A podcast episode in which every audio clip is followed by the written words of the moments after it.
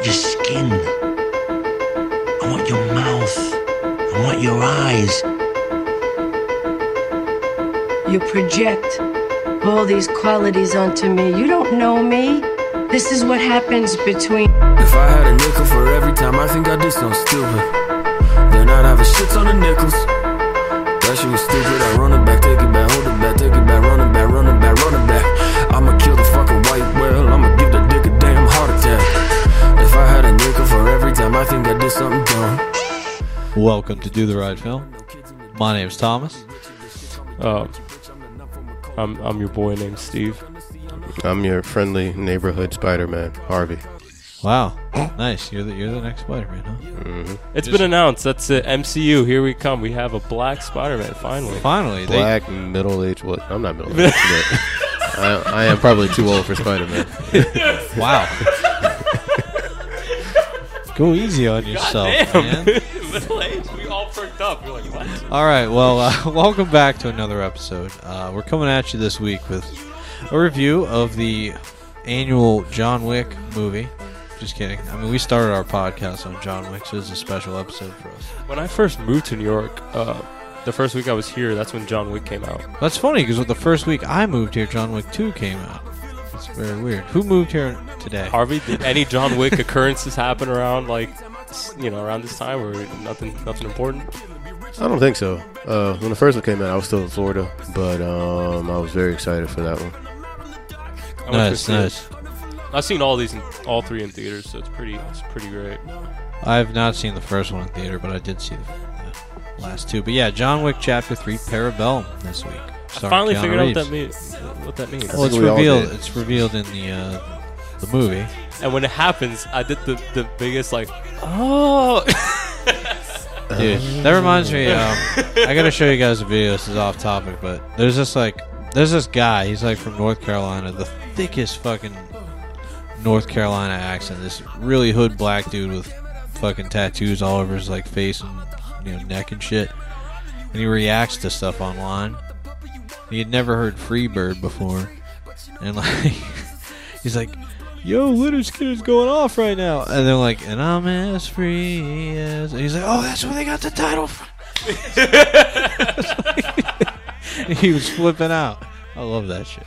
All right, so uh, our topic this week is going to be uh, we're going to be talking about martial arts. Uh, are they returning into the action cinema world, or is it something more of the past? We don't see a lot of uh, martial arts anymore. I feel like a lot of action movies are reliant on uh, CGI these days, and I don't, you don't see a ton of choreography out there. So we'll be discussing that, maybe uh, talking about some of our favorite classic films that uh, have our, martial arts. In our favorite gun kata moments. I don't know if I know any other gun kata movies. Matrix, Um, the entire series.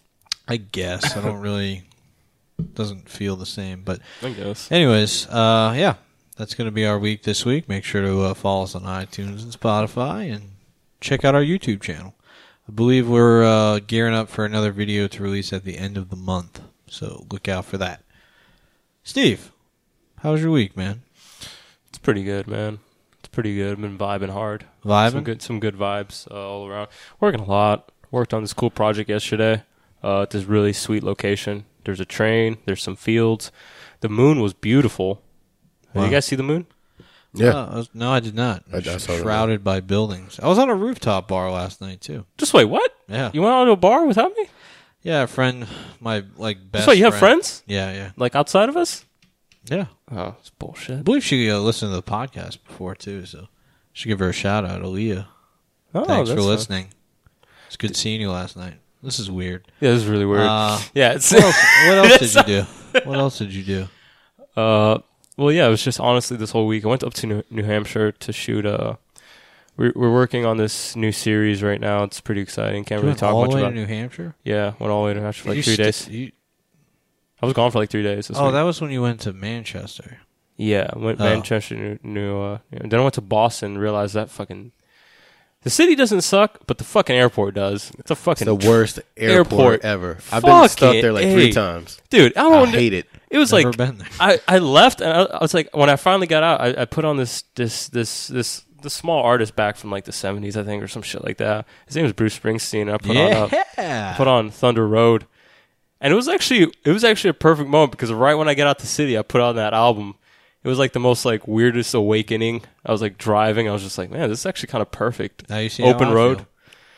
Feel. You So, get I mean, it now. You get I it. I don't get it, but you know, I ha- understood the moment. I there was a spark. That means I you guess get if- I don't know. if It was a spark. I don't know if I'm a fan yet. I'm not gonna rock the T-shirt. What do you think of New Hampshire though? Because I quite like New Hampshire a lot. Uh, it was a very beautiful town. I think. I think I want to go back up there and maybe do some photography. Just because there's a lot, dude. It's just like it's just the houses there, and like the town's just very beautiful and quaint. So I like I'm very interested in going back. But fuck, man, that five hour drive. I was driving by myself. that is brutal. I almost fell asleep twice, guys, Why'd you go to the airport? because I had to drop off one of our shooters to go to Chicago. Oh, I was like, They're like- you drive? I was talking to one of the producers. He's like, he's like, I told him, like, yeah, I'm leaving early tomorrow. He's like, how early? I'm like, I don't know, maybe five or something, because I, I didn't want to, I wanted to beat the traffic. And he's like, do you want to wake up earlier to drop him off at the airport? I was like, I mean, I guess. brutal.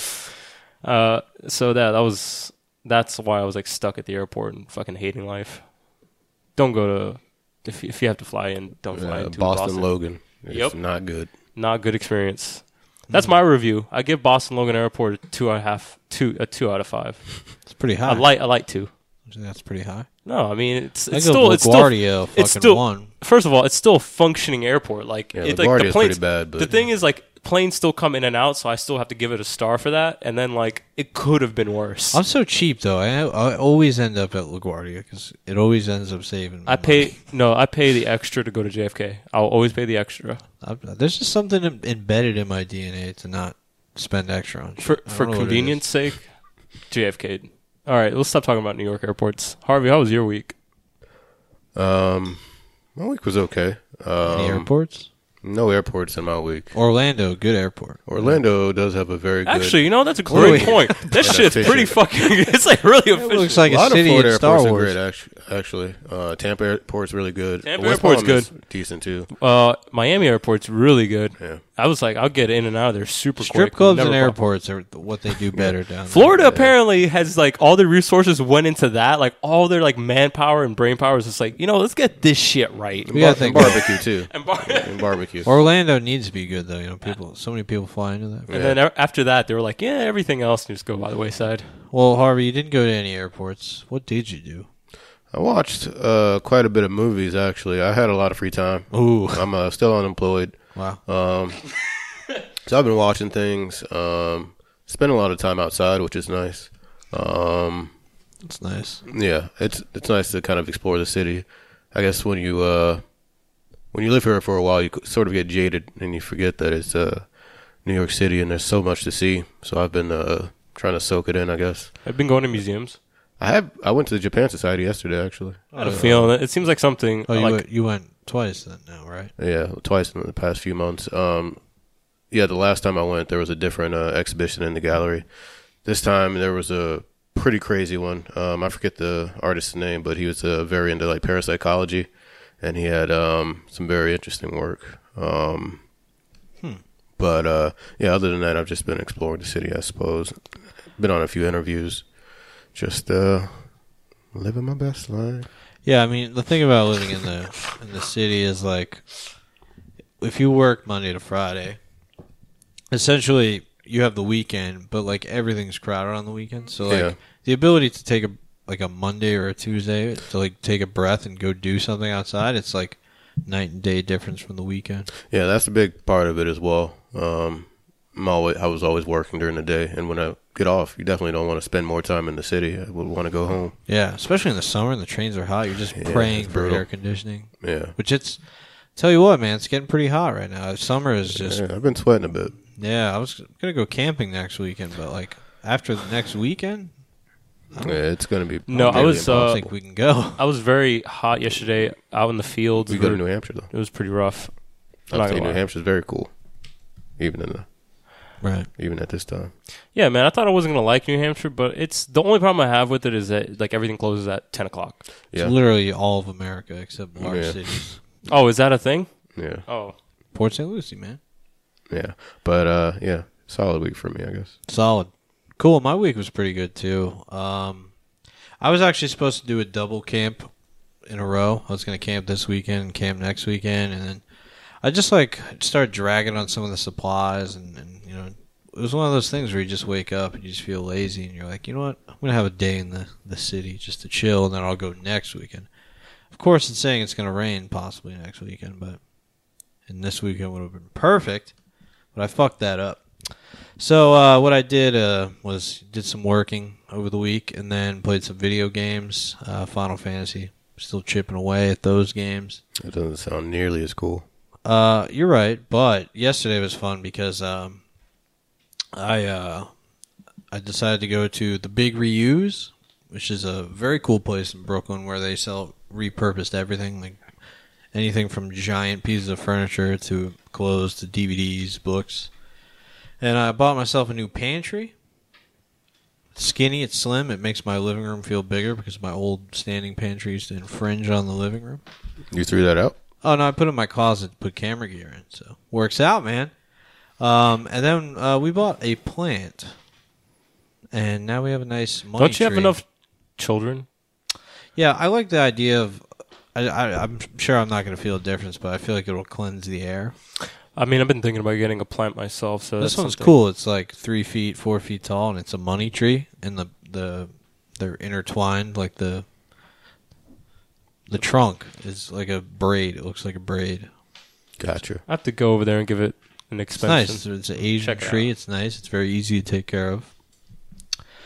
So yeah, I like having that the the greenery in there. It feels good. I just want to rub my face in it sometimes and feel like I'm in the jungle.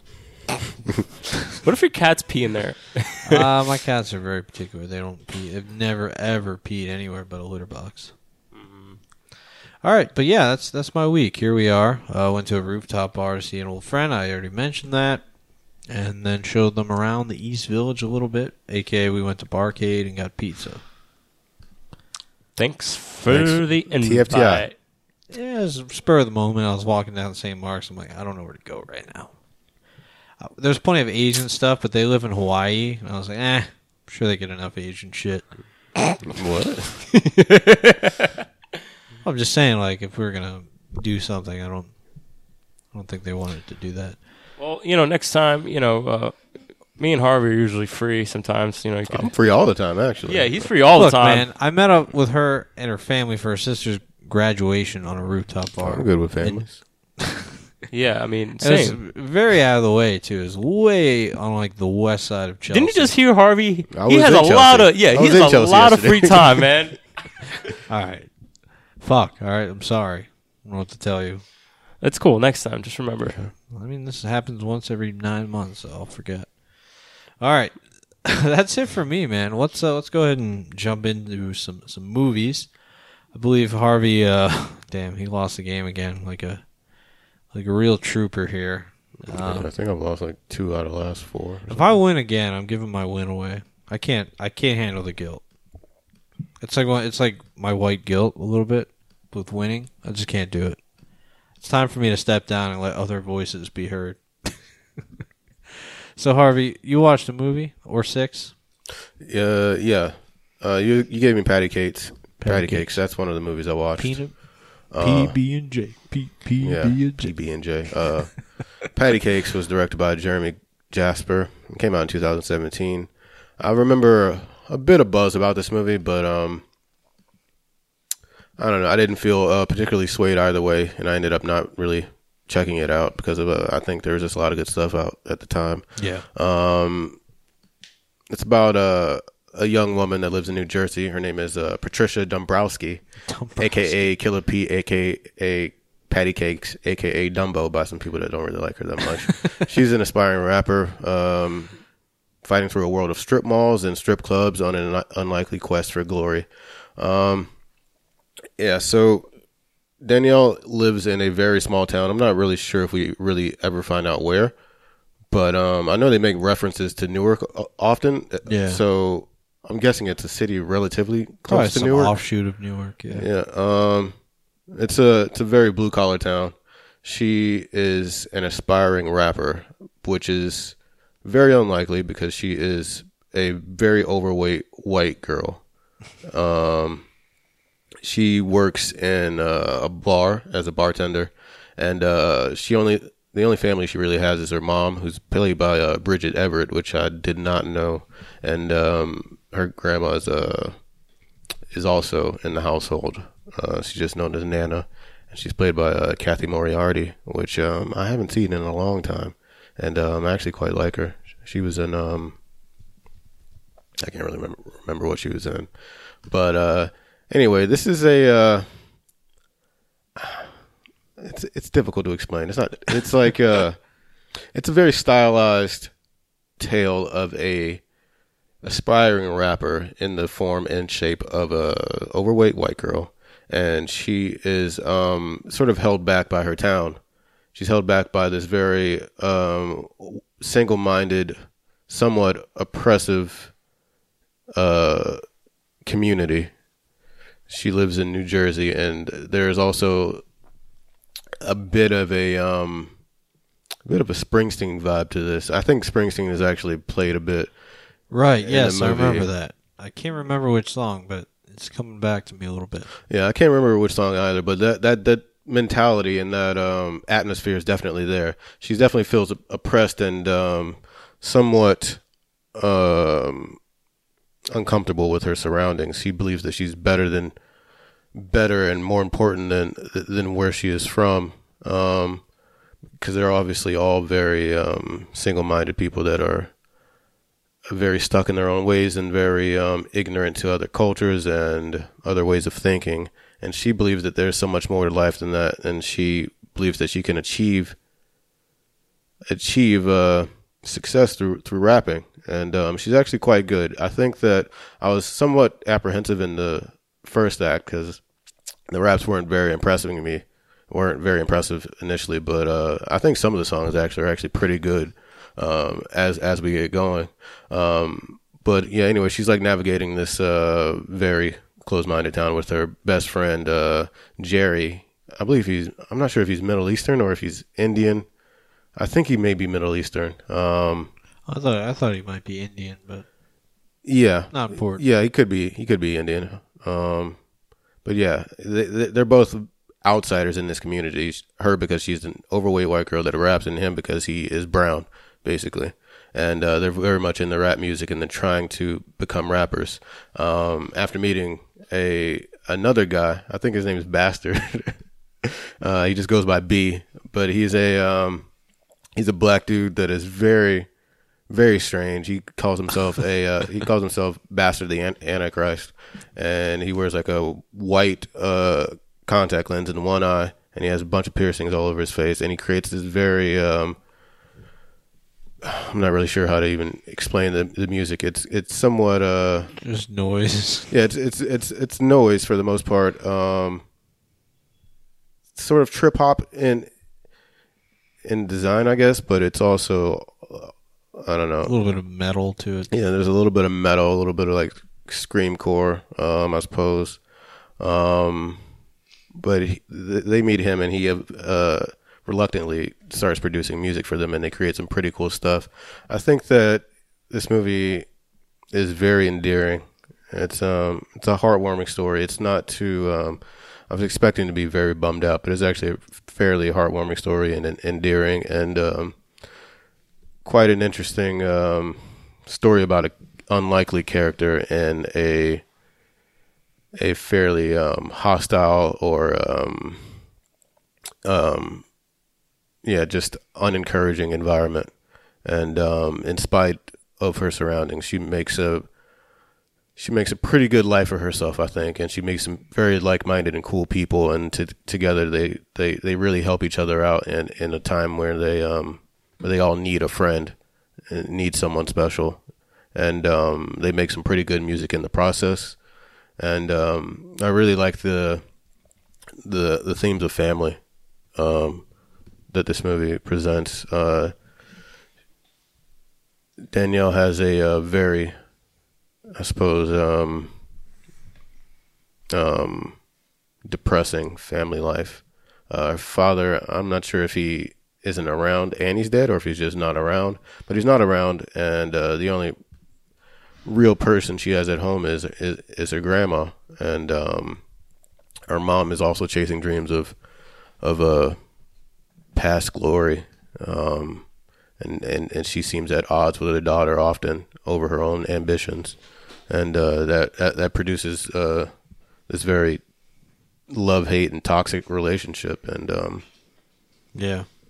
And it, you definitely feel for her uh, throughout the movie, and it, it's very rewarding when she finally finds some semblance of happiness and um, and family and and, and her friends. Um, I think that uh,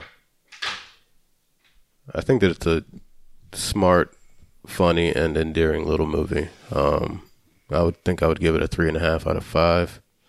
Um, think that, that's honestly what I gave it. Yeah. yeah, it's it's it's It's fun. it was styled in a, in a way that I didn't expect, but not necessarily. Did you that think it was hated. be the White Precious or something? I thought more so white uh, Eight Mile.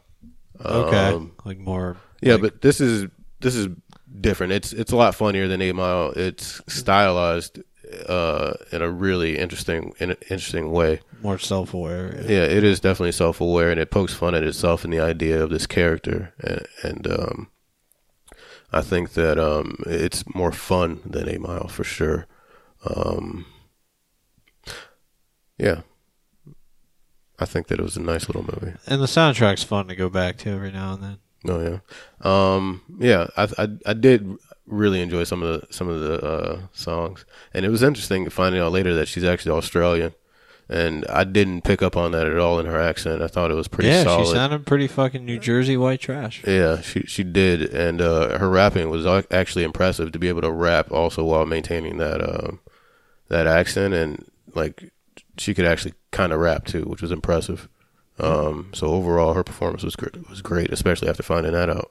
Yeah. Um, I was expecting like that character to be like straight from like New Jersey and possibly also a rapper in real life, but um, Yeah, I saw her on like a new Netflix movie too. Yeah? She's, yeah, she's just an actor. She's not a not a New Jersey uh, rapper. I really like the scene with uh when they're parked by the water and they do that little song together. Her and her friend, the Indian guy. yeah, that, that is good. That is a good one. Scene. Yeah. Um. Man, do y- y'all, y'all want me to keep going, or do y'all want to talk some? Uh, you could you could probably keep going. Right? you- Okay. Uh, Scare me, man. no, I watched. Uh, Me and Tom both just get up and come back later. It's like ten movies later. Harvey's w- uh, waxing. I watched a movie called High Life as well. oh shit! Um. Yeah, this is one. This is a movie. Yeah, it is a movie. It's directed by Claire Denis. Um, I believe this is her first English, uh, English speaking movie or English language movie. I believe. Um, Monte and his baby daughter are the last survivors of a damned and dangerous mission to the outer reaches of the solar system. They must now rely on each other to survive as they hurtle toward the oblivion of, oblivion of a black hole. It stars Robert Pattinson, uh, Julia Binoche, Andre 3000, uh, Mia Goth, um, you just laugh at Andre 3000? He's credited in this as. I mean, I was trying to put some. Yeah, but I wanted to. Yeah, because I think it's very. It's great. And He doesn't go by his like real name. Well, yeah, he is. He is actually. But I Oh. said Andre 3000. Oh, He's- that's he's, okay. That's what threw me off. That's why. He's credited as Andre Benjamin, his real name, but I, Oh. I said Andre 3000 because I, I wanted to make sure there was no mistaking who this is. Um, yeah, it's directed and written by Claire Denis. Um, first English language movie, I believe, from her. Um, Monte is played by Robert Pattinson. Robert Pattinson uh, is just great. The, he plays Monte. Monte is a is a inmate. He's actually serving a life sentence in prison. All of the all of the crew of this uh, interstellar mission are inmates.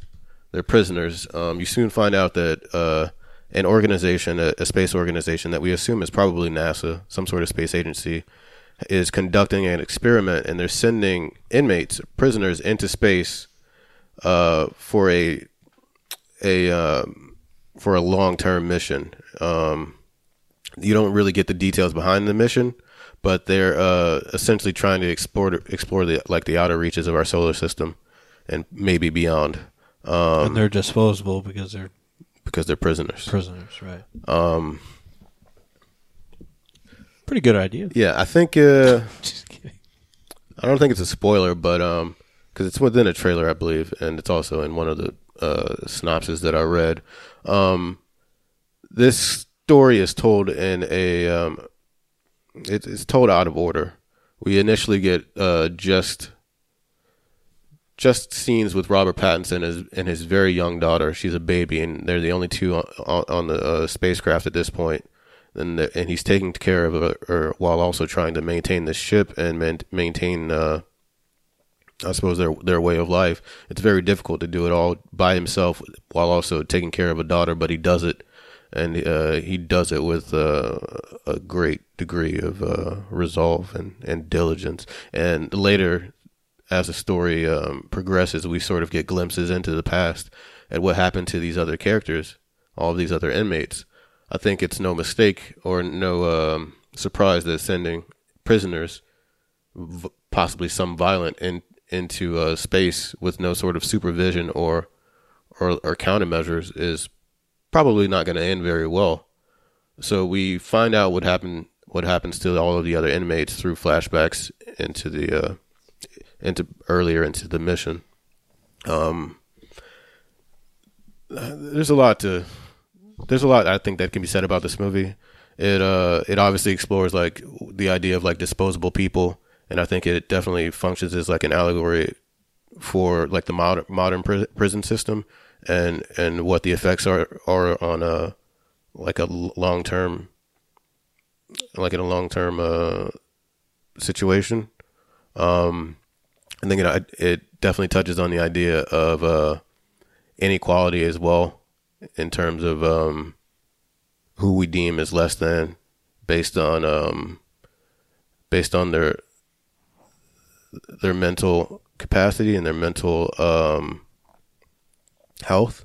Some of these characters are definitely emotionally disturbed, and possibly prison wasn't the best option for them. But nonetheless, they're they're in prison and then at this point they're on a fucking spacecraft hurtling through the galaxy and you kind of question why why would they why would they be there? Why would they this agency deem them fit to even be on a space mission? And why would they be in prison in the first place? There's a lot of of questioning that I think that uh, that you um, that you go through while watching this movie. And I think it questions a lot about the political and societal um, things that we sort of accept. Um, but nonetheless, I think it's um, I think it's a beautiful movie. It um, it has so much detail in the not only within the characters but within like the environment and and how the characters interact with the environment and you sort of get a, a deeper understanding of the characters and, and the society that that banished or marginalized these characters. The the the spacecraft looks like a prison. It um it's very cheap and it's very um sterile. There's bars on some of the some of the rooms to keep the uh, crew confined at times. Um, and they're all on drugs the entire time. They're constantly being doped up by the doctor, played by uh, Julia Binoche, and even herself, she's like quite unstable. And it's like uh, almost like the blind leading the blind at that point. She's a prisoner herself, but she is in charge of taking care of these other people and maintaining their um, maintaining their health. And it's it's just not a good idea, which um, I think sort of reflects on a lot of um, a lot of the environments that prisoners actually live in in in uh, in actual prisons. Um, I don't know. There's so much more that can be said. I think for this, it's a very um, it's a very complex movie, and it deals with uh, things that are probably too smart for too smart for me. Um, the, like the the idea of their journey and where and where they're eventually going to end up is something that I've been thinking about a lot. And uh, I don't really want to spoil anything, but um, I think it's it gets very fucking depressing, and it also gets very uh, existential to a degree, where they finally end up and in, in the purpose of their journey. Um, but I think it's a very solid performance by Robert Pattinson. Again, uh, Juliette Binoche is great in it. She is truly um, like a very complex and um, scary woman, but she also still has this uh, degree of remorse for her crimes, and um, and you, you sort of understand. You you understand a lot, and you feel for these characters, even though, like they are prisoners, prisoners, but they are humanized to a, a large degree, and I think you uh, get some understanding. Um, I I'd give it a four out of five. Um, I think y'all should see it. Yeah, it's on the I, I think y'all will like Especially with Robbie P being in the news right now. Is he in the news right now? Yeah, man, where you been? I don't. like. I don't have. Uh, I'm looking at the news. Uh, there's like rumors that he's playing the newest incarnation of uh, Bruce Oh Wayne. yeah, yeah, Batman. Yeah, I did hear that. Someone Uh, told me that. My friend Jesus. Ian told me that actually. And in celebration, it's uh, pretty uh, apropos to what's happening right now with your review. I watched the Robert Pattinson movie too. I'll talk about Yeah, it's it later. crazy because I did not. Jesus. Your eyes, you glazed over. You're like, huh? I was like, really? This is amazing. How can we all line up like this? you didn't get the text. Got So you really like that movie? Yeah. Yeah, I had, I had, I had worries. You know, people were kind of like, yeah, I don't really, you know, it's From not- Who told you this? Just, Letterboxd? eh, just everywhere. Oh. Just people saying, ah, man, I wanted to love it, but, but you know, seems, uh, seems like some people actually are getting some stuff out of it. I it. don't know. Saw the trailer. Saw who was behind the project. Saw. Then again, I heard some, the same things about you were never really here, and I fucking love that. Movie, Yeah. So, Yeah. So So we'll see. Um, y'all want me to keep going? Uh, yeah, you have like some notable stuff. Or are you just gonna, I don't know, you want to do this them is. or? What, I want to talk about what I actually came here to talk about. If y'all don't Wait, that wasn't it. Oh, I thought that the was it. fuck? That's what you start with. It's I'll like- go. I'll go quickly. How about that? Well, here's the thing. Mine's gonna be quick too. So yeah. Mine's gonna be very quick as well. But he's like, you need to start. You need to start off with the bangers, man. You drop. You need to kick the door open. Well, those were the He's- bangers. I think saying- this is like self-service. oh, oh. All right. But Tell I'll us go what B, quickly. B horror movie you watched. Uh, it wasn't a B horror. I, I watched a documentary called "What We Left Behind," looking back at Star Trek: Deep Space Nine. All right. so if you need if you need to get up and go to the bathroom, uh, if you need to get some refreshments, no. Yeah, Five do, do- minutes? Do that right after I s- start. Yeah, after I just stop talking. give it. Give us five minutes, and then maybe somehow Harvey's going to reference. Uh, he's going to start reference Next Generation. That's where I'm going to jump in, and then give us Oh, another God. ten minutes. and that's when I kill myself. This is um I've been looking forward to this being able to talk about Star Trek on the podcast. So um sorry. The- Why you just don't watch a movie? There's so many Well, movies. well, I've watched all the movies. I'm not gonna rewatch a movie and then talk about a movie. But if y'all don't know, um this is a um documentary about Deep Space Nine. It came out in theaters one day only. I believe it came out last uh Tuesday. Last Tuesday or Wednesday. and you caught it. Yeah, I, I definitely caught it. Uh, it was at AMC. It was excluded from the A list, so I actually had to pay money to see it, and it was completely sold out. So I was very happy that I got a ticket. Um, it was at least partially backed by uh, uh, on the crowdfunding uh, website Indiegogo. Um, Did you give money to this? I did not, Oh, okay. um, but I wasn't aware of it while it was while the campaign was active. But what we left behind is uh, it basically seeks to explore and quantify uh, the impact and the legacy of uh, Star Trek Deep Space Nine. It was put together by uh, David Zappone and the producer and uh, and the producer and uh, writer and also showrunner of Deep Space Nine, uh, Ira Steven Behr. The documentary uh, inspects Deep Space Nine, the characters, stories, and themes uh, very earnestly and inquisitively, and much like Deep Space Nine probed life and society, um, reflecting like on the darker areas of society that the previous Star Trek uh, series didn't touch, and it focused on like the more modern, modern marginalized and taboo aspects of life um, that popular television wouldn't wouldn't really explore um, as a whole. Like this documentary is pieced together with some beautifully restored HD footage of Deep Space Nine. and has testimonials of the cast and crew as well as fans. Um, they're sort of in the form of talking heads, and uh, it has several of the mainstay writers from the series.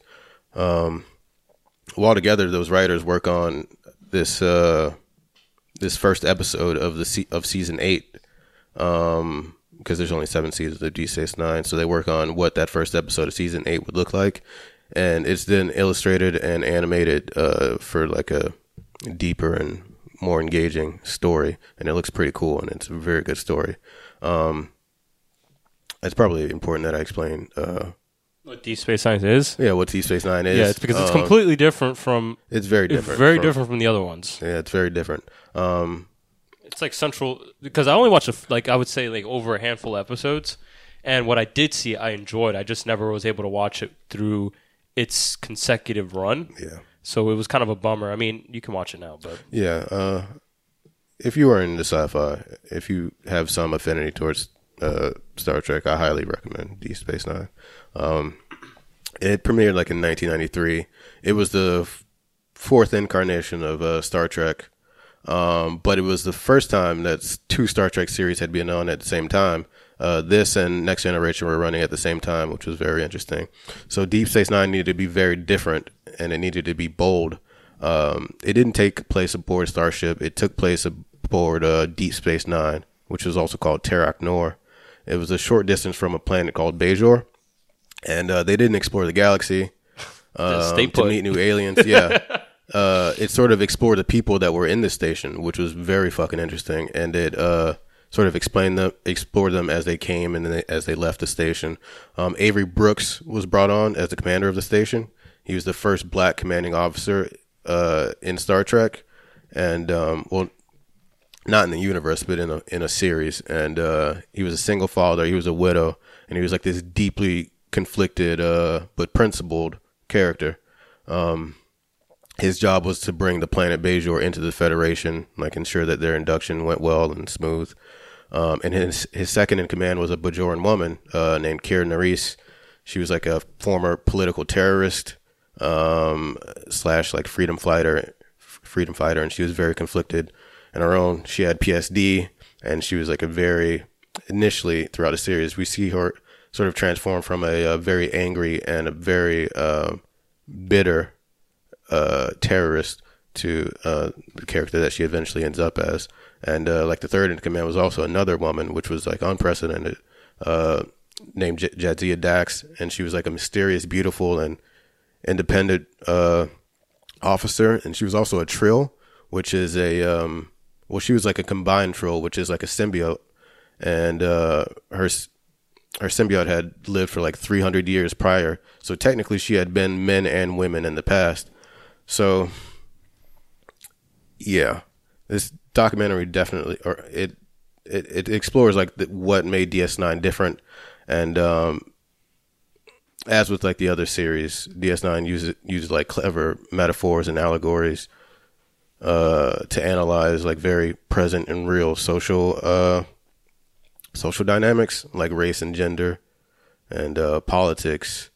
But DS9 was like even more bold because it was very direct in its its approach and what it and what it depicted. And um, in my opinion, it, it is the best Star Trek series, um, and just overall a very underappreciated work in science fiction. Um, but the the documentary is very boastful at times, and it's like self-aggrandizing, which I can't really say I fault the the, the, the creators for.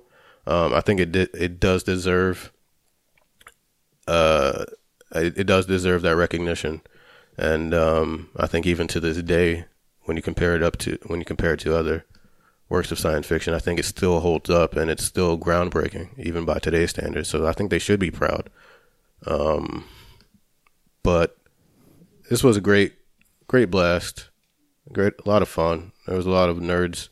Some were crying in the audience. Um, It sounds like when I went to go see Cowboy Bebop after for its 20th anniversary. Uh, was- everyone in the in the in the crowd was like was there for the same reason. You know, it's like Yeah. this love for a thing. Yeah, it was nice. Yeah. It's nice when you, you get to be amongst people. yeah, like-minded Dweebs. people, So, people like, yeah, like the same thing. Yeah, it yeah, is. it's interesting because I've never experienced before until that moment. So I was just like, oh shit! Everyone in this room loves this fucking show yeah. or loves this movie. So it's that's cool. It, yeah, it, it is a it is a nice feeling. I agree. Um, well, some of them were very fucking nerdy. Um, and then you look at it, I'm like, am I am I you? Like, am I like you? How'd Are the we the theater, same? How the theater smell? It smelled okay. I think uh, AMC has a great uh, Ventilation Ven- system, ventilation just system. ventilation. They kicked it up when they knew the Trekkies were coming. yeah, you're gonna have to start early. You're gonna have to get turn- that shit going like super Turn those ventilation fans on high. high. Yeah. Anyway, I think I'd give it a four out of five. It's a solid documentary. I think that um, Can can anyone catch this? Or not anymore. It may end up on uh, streaming or something at some point, maybe Amazon. But um, it was only in theater for in theaters for one day. I, I need Um, a I need a new uh, sci-fi show. I think I might have to jump on this. I, I highly, highly. Is I don't. There is no other sci-fi show, if I'm honest. Well, I mean, no. For me, there's like so many others that I end up rewatching, and like like I'm rewatching. I constantly rewatch Next Generation. Like I'll just just put it on and just have it in the background. Yeah. But I need like uh, I need a new one I can sink my teeth into. So maybe this might be it. Yeah. I'm also trying to finish fucking. Uh, I signed up for Amazon Prime after talking shit just so I could watch uh, Farscape. Yeah. Uh, yeah. I So saw. fucking bad. I saw Crichton on your on your screen one day. I was like, I need to Um, I need to finish this series. but yeah, I think um, what doesn't make it a five for me is that I, I just wish that there was more um, there was more focus on uh, on the characters and on on the story and um, sort of analyzing the stories behind the behind episodes, significant episodes specifically, in the character arcs, um, as opposed to a lot of the the, the self service and also fan service that it did. Um, so a four out of five. Um, I watched Ravenous. It was just a French uh, zombie movie. I don't really talk about it. Yeah, It you're was like, it's a- like, I watched this other shit. It was, it, was, it was like a two and a half. I would say I give it a two and a half. It was like an okay. It was it was very different in in, in terms of uh This looks like a one. yeah. It wasn't uh I don't know. It's it is interesting. It presents some very interesting things. Um, uh, in terms of like uh, who we are and uh, and what we will become uh, after I suppose uh, society breaks down and and um, I think it, it explores some things, but it doesn't go as deep as I'd like. And I think that the characters aren't um, very um, Good. Well. Actually, the ver- characters are okay. I think um, it, it's where they end up that I don't enjoy so much. I gave that a two and a half. I watched Lilo and Stitch for the first time too. Um, Lilo and Stitch was fine, I suppose. I, I think I'd give it a probably a three and a half, maybe. Um, I was expecting more, if I'm honest. Uh, it has a huge theme of family in it, or uh, I think they call it Ohana or something. Uh, I wasn't expecting Stitch to be a fucking criminal, but uh, Yo, that was kind of funny. Yeah, he was like a he was like Yeah, a prisoner. no, I, he was I like thought- I thought you knew that. Prisoner six two six. Yeah, I didn't know that. He was like yeah, a cri- the like- fuck? It's in his name. I didn't know that. I had never heard that. He was like a runaway fucking science experiment slash uh, convict. the most dangerous. Yeah, the most dam- dangerous creature in the galaxy. Um, but it was a cute movie. Um, yeah, I think I'm done talking. If y'all wanna, Uh, Nicolas Winding Refn is releasing a TV series. I'm just gonna put that out there. oh, Lilo and Stitch t- TV series. No, just it's uh starring. It's a uh, masterpiece. It's gonna be a masterpiece. it's a classic. Well, it's probably because he can't secure funding for or anything. I'm for, like a, for- I'm for hundred percent sure that's that's what Yeah. it is. I feel like he just can't. No one trusts him anymore, which sucks. Because I think He'll I think probably get back there. he'll get back. I know he will. Uh, Tom, do you want to go? Or you want me to just jump out with something? I'll go real quick because it's related to Robert Pattinson. Yeah, go out there. I watched the Robert Pattinson movie just because I wanted to watch him on screen. Uh, very similar. I mean, I did that with Map to the Stars, the Cronenberg movie. Yeah. Uh, so what I did was, uh, I did not really like that movie at all. Uh, but I'm stupid and I don't learn from my mistakes. Oh, So I went with another Cronenberg movie, Cos- Com- Cosmopolis. Cosmopolis. Yeah, Is that, is that what it's called? I Yeah. never. I, I thought it was Cosmopolis or some shit like that. Right. Uh, it is Cosmopolis. You just said it right. Uh, all right. So this is starring uh, Robert Pattinson, Juliette Binoche, uh, Sarah Gadon. We have Paul Giamatti, and Hey, Julia Binoche is in that too. uh, yes, that So was we both cool. watched the movie with Robert Pattinson and Julia Binoche. Yes, that's weird, right? It's like Um, you guys were synced up. Robbie Pete, man. Our cycle synced. Yeah, you guys were like need it. Our testosterone cycle synced up. Is that a thing? All right, so this is written and directed by Cronenberg, right? Good old Cronenberg. Uh, riding across Manhattan in a stretch limo in order to get a haircut, 28-year-old billionaire asset manager's day devolves into an odyssey with a cast of characters that start to tear his world apart. Man, so many times I've been caught up in NYC traffic just getting my hundred dollar haircut. Just trying to get a haircut. Just trying to get a haircut. This was a really polarizing movie when it came out. was, was it? it? Yeah. Was it because of the ninety nine percent movement, or was it? That? I don't know if the it was Wall of Street. that. Oh, Or are you just saying it was just polarizing? People didn't like it. I don't know why, did. but for some reason I'm connecting that those two things for some reason. Uh, no, because the- I mean, if anything, it's it does a lot of anti-capitalist uh, preaching. So I don't see why the the ninety nine percent would be mad at it. Um, so it starts off. You meet very quickly. You meet Robert Pattinson's character. His name is uh, Eric. Uh, does he have a full name? Eric Packer. Um, most of the movie is spent in the car. Joe Everyman. Most of the movie is spent in his limo.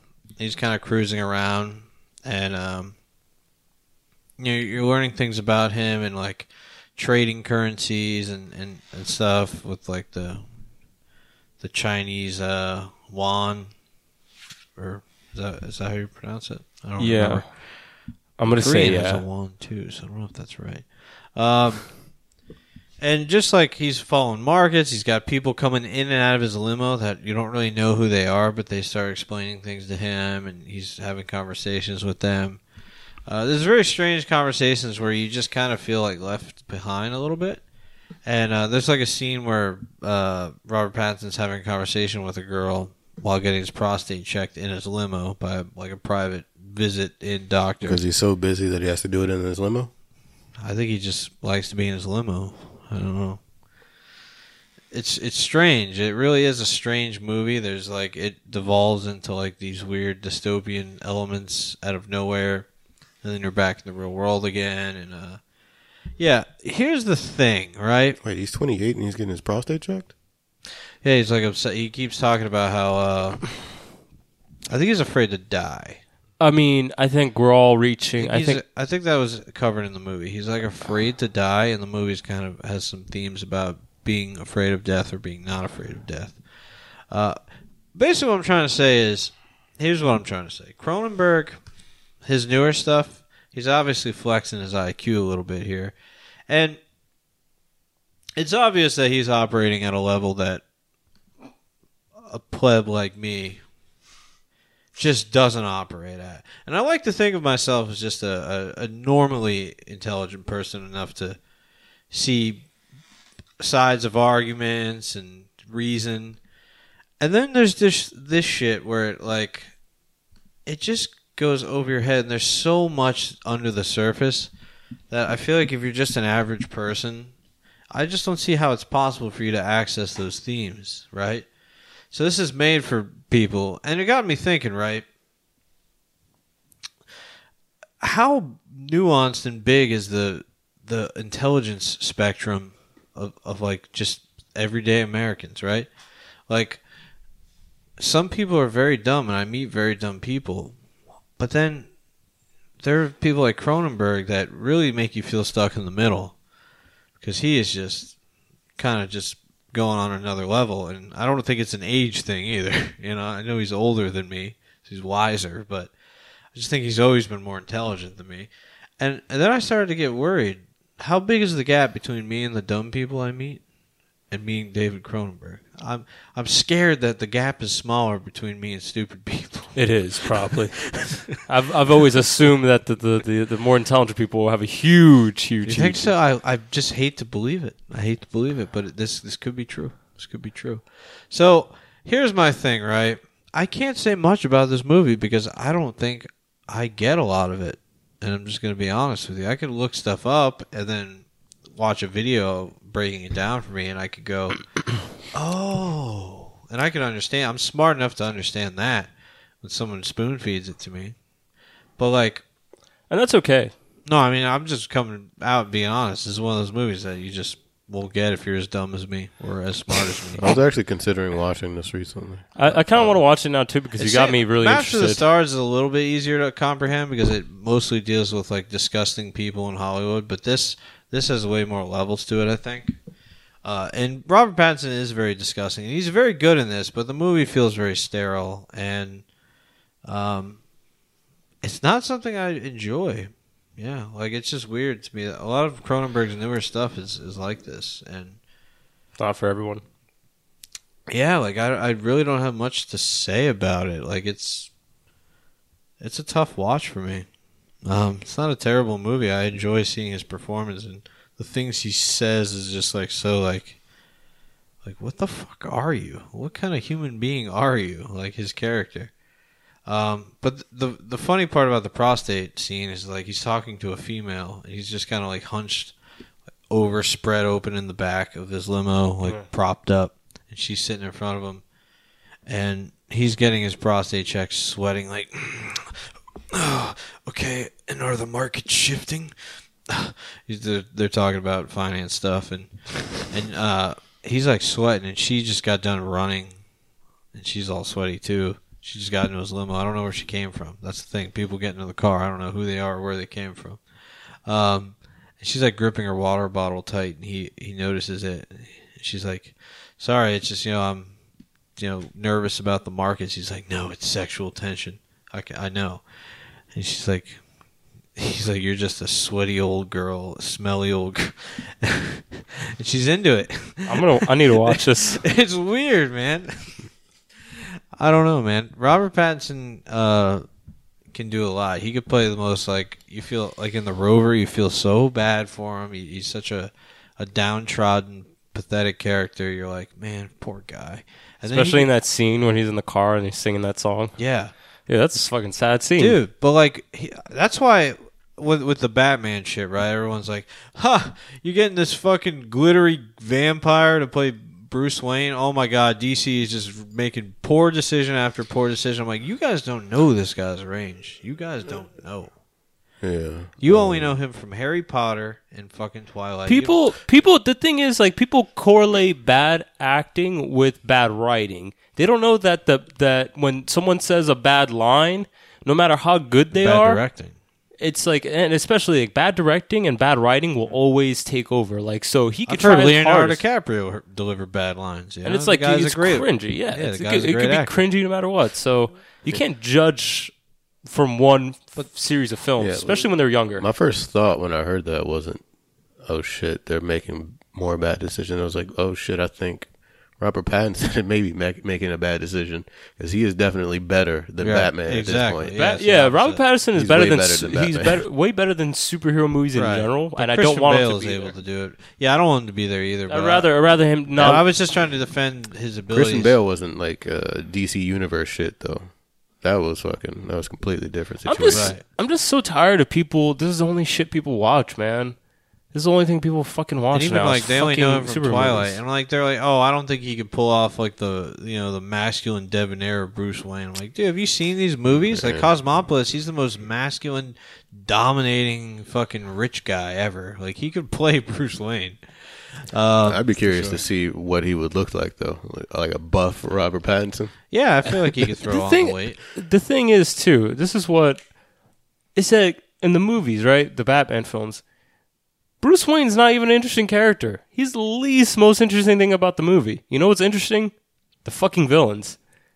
Name Right. I think about the last trilogy of films like the big ones do you remember christian bale like really think about it do you remember him I- or I do you remember do- do, you remember do, his actually. villains I get what you're saying. yeah like I he's not the. I star get. of the I remember him more in Batman Be- Begins than any of the other ones. But yeah, Bane and It sort of lays that foundation though. I think Batman Begins is a very like uh, under underrated uh, installment. in yeah yeah series. i'm not saying Christian Bale shines more in that. If you take that one out of the equation, I get what Steve's saying. yeah. Yeah, like if you think about it, people are always saying like, "Man, you know what was great about Dark Knight?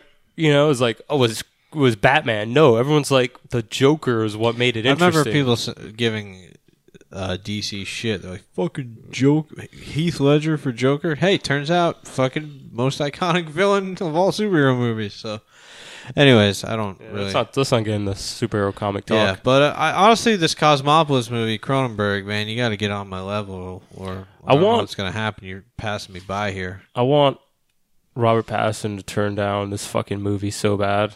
I want him to turn down fucking Batman. I want, I want him to say no. Like he's like, nah, I'm good. I don't mind him doing one. It's just the fact that these movies go on forever, and eat up their careers. You know, like Christian Bale's in and out. You know, It's would be- heartbreaking, man. Like look at like Ryan Coogler, man, great director, and he's fucking he's making another Black Panther, and they're Yeah, probably man. gonna keep pimping him out doing more Black Panthers. And I want to I want to see something different. I like his other shit. I think he's made. Don't get me wrong, I like Black Panther, but he's made amazing shit previously to this. I think he'll get there. Man, We'll- I just we'll don't see, want man. I just don't want him to get pimped out. I think you got to probably play the game for a little bit. yeah, Cosmob was a two and a half probably for me. If I was smarter, it'd probably be a four. But uh, Jim that's it for Jarmusch don't play the game. Jim Jarmusch makes what the fuck he wants. Yeah, but people don't watch Jim. Yeah, that's so sad. No one watches his movies. He's making something. he's making a he's making a zombie movie. Have you Yeah, seen that? Have you seen the what it is. trailer? yeah, yeah. yeah. It's so it looks so good. It looks so ridiculous because like their logic in the trailer just makes it like known that zombies exist, Mm-hmm. and like most zombie movies don't do that, which I find super interesting. yeah. Steve, you watch anything? Yeah, I watched some shit. What'd you watch? Uh, I watched Cock Blockers or Blockers for oh, sure. okay. Uh, directed by recommended Kay this. Cannon, uh, 2018 release. Harvey was praising, not praising this, but he gave a good. Uh, he made it sound interesting. So I finally just sat down and gave it a watch, and lo and behold, I was actually pleasantly surprised. This is it's actually a pretty fucking funny movie. Uh, it stars uh, Leslie Mann, John Cena, and what's his name? I don't know. I uh, Barinholtz. Brian Holtz. Ike. Ike. Yeah. Oh, probably just wasn't looking at it right. Yeah. Uh, he was Mad TV fame, right? That's when he was like. Yeah. I mean, that's how I know him. It's that's how I know. That's how I know Key and Peele and like theirs because Mad TV and all those guys. Um, yeah. So the film is about. All right, I'm gonna read the tagline: Teens out to have fun, parents out to stop it. Really bad. I think. Uh, I, th- I think I like Jurassic World's better than this one. Uh, three teen, uh, three parents discover their daughter's pact to lose their virginity on prom night. They launch a covert one-night operation to stop the teens from sealing the deal. That is basically the film in a nutshell. It's three parents, John Cena, Leslie Holt, and Ike, trying to stop their daughters from hooking up with.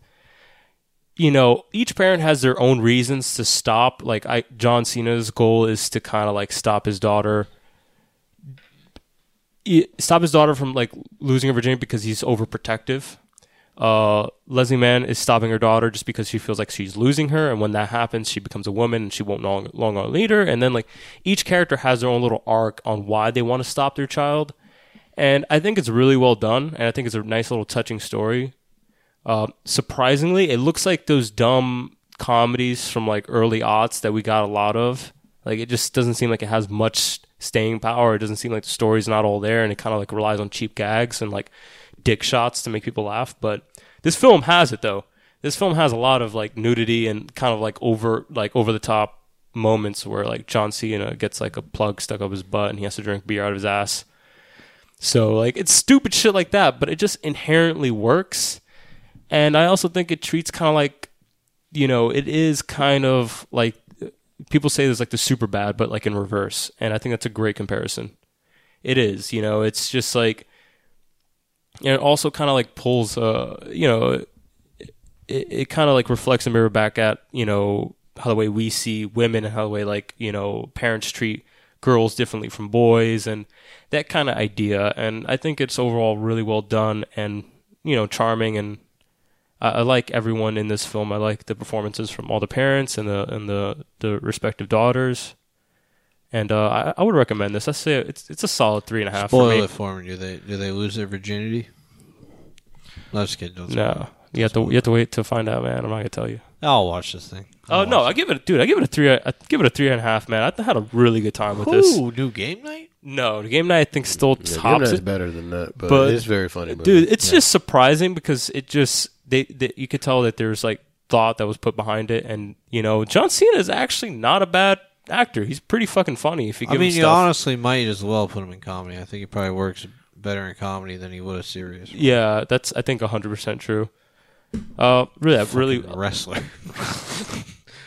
really fun film and then i watched uh this one's gonna be really quick because it was a super random watch uh when i went up to new hampshire i woke up early one morning uh you know i didn't have to be you know ready until like nine thirty to go on set. So I was just kind of like hanging out for a good portion of the morning, and I put HBO on, and then they put on this movie called Away from Her.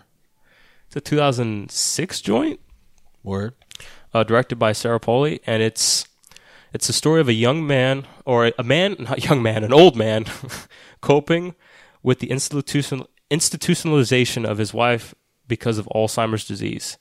Uh, and it's really that story. It's very simple, straightforward, of a man dealing with the fact that his wife is suffering from onset Alzheimer's, and like she kind of chooses to go into this program because she f- doesn't want to be a burden.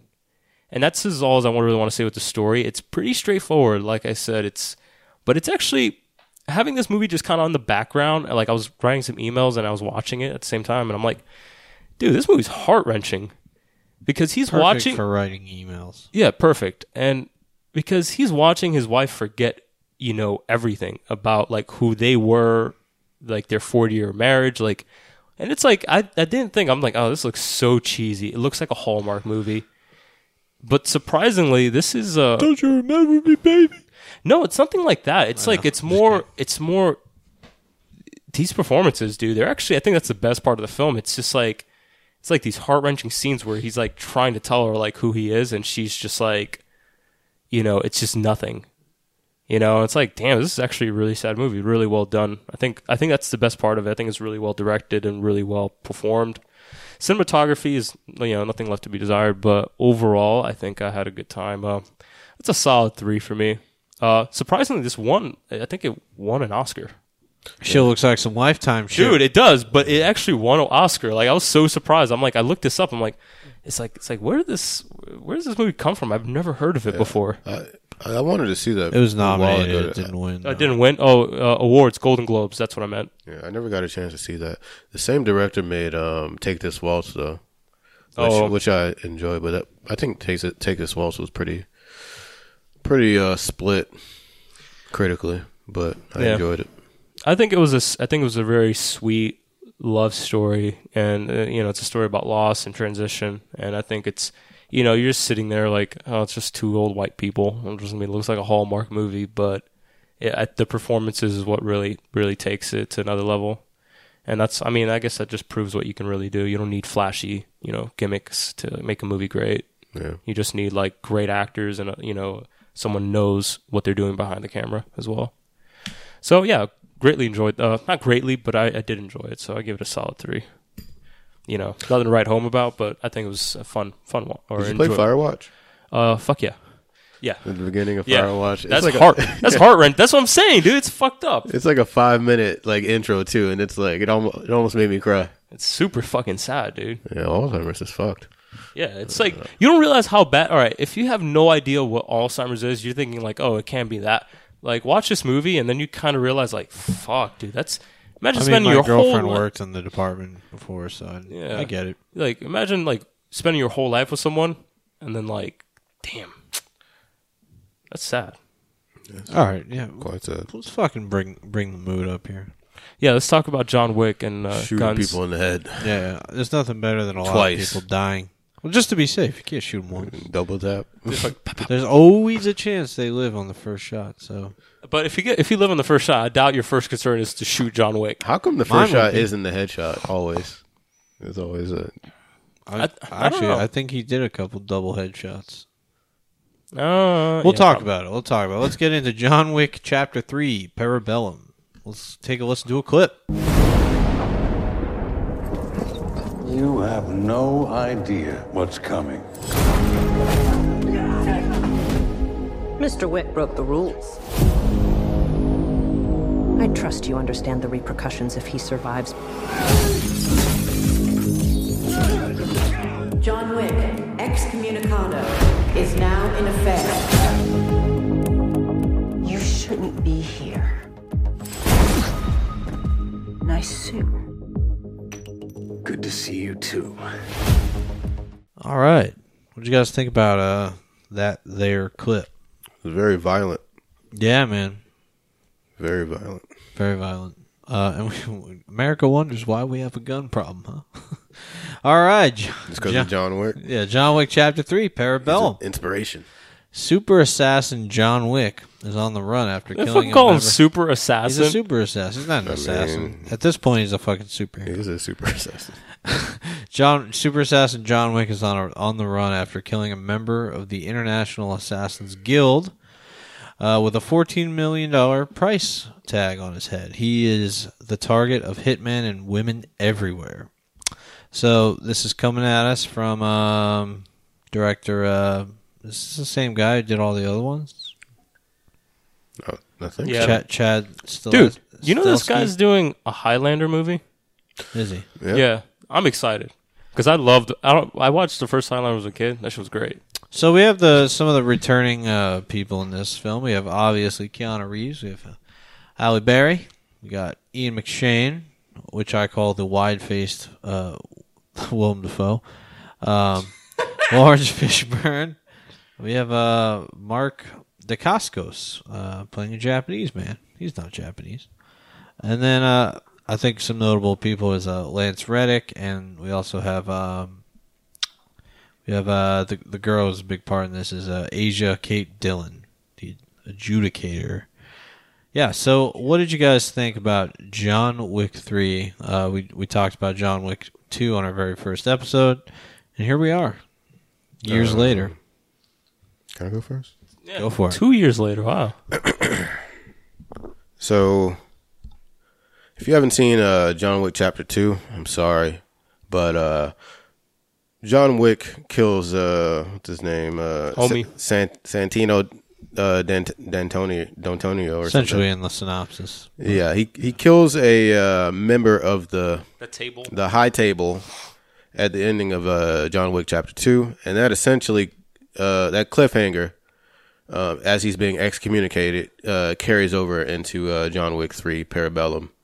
So we begin with John Wick already on the run after killing uh, Santino or Santonio, whatever his name is, um, and uh, that basically sets up the story for John Wick 3. He's on the run. There's a $14 million price tag on his head. He's been excommunicated by the high table, by the secret underground assassins organization. And um, he has to try to survive somehow with uh, every uh, assassin in New York City after after him to try to collect the bounty.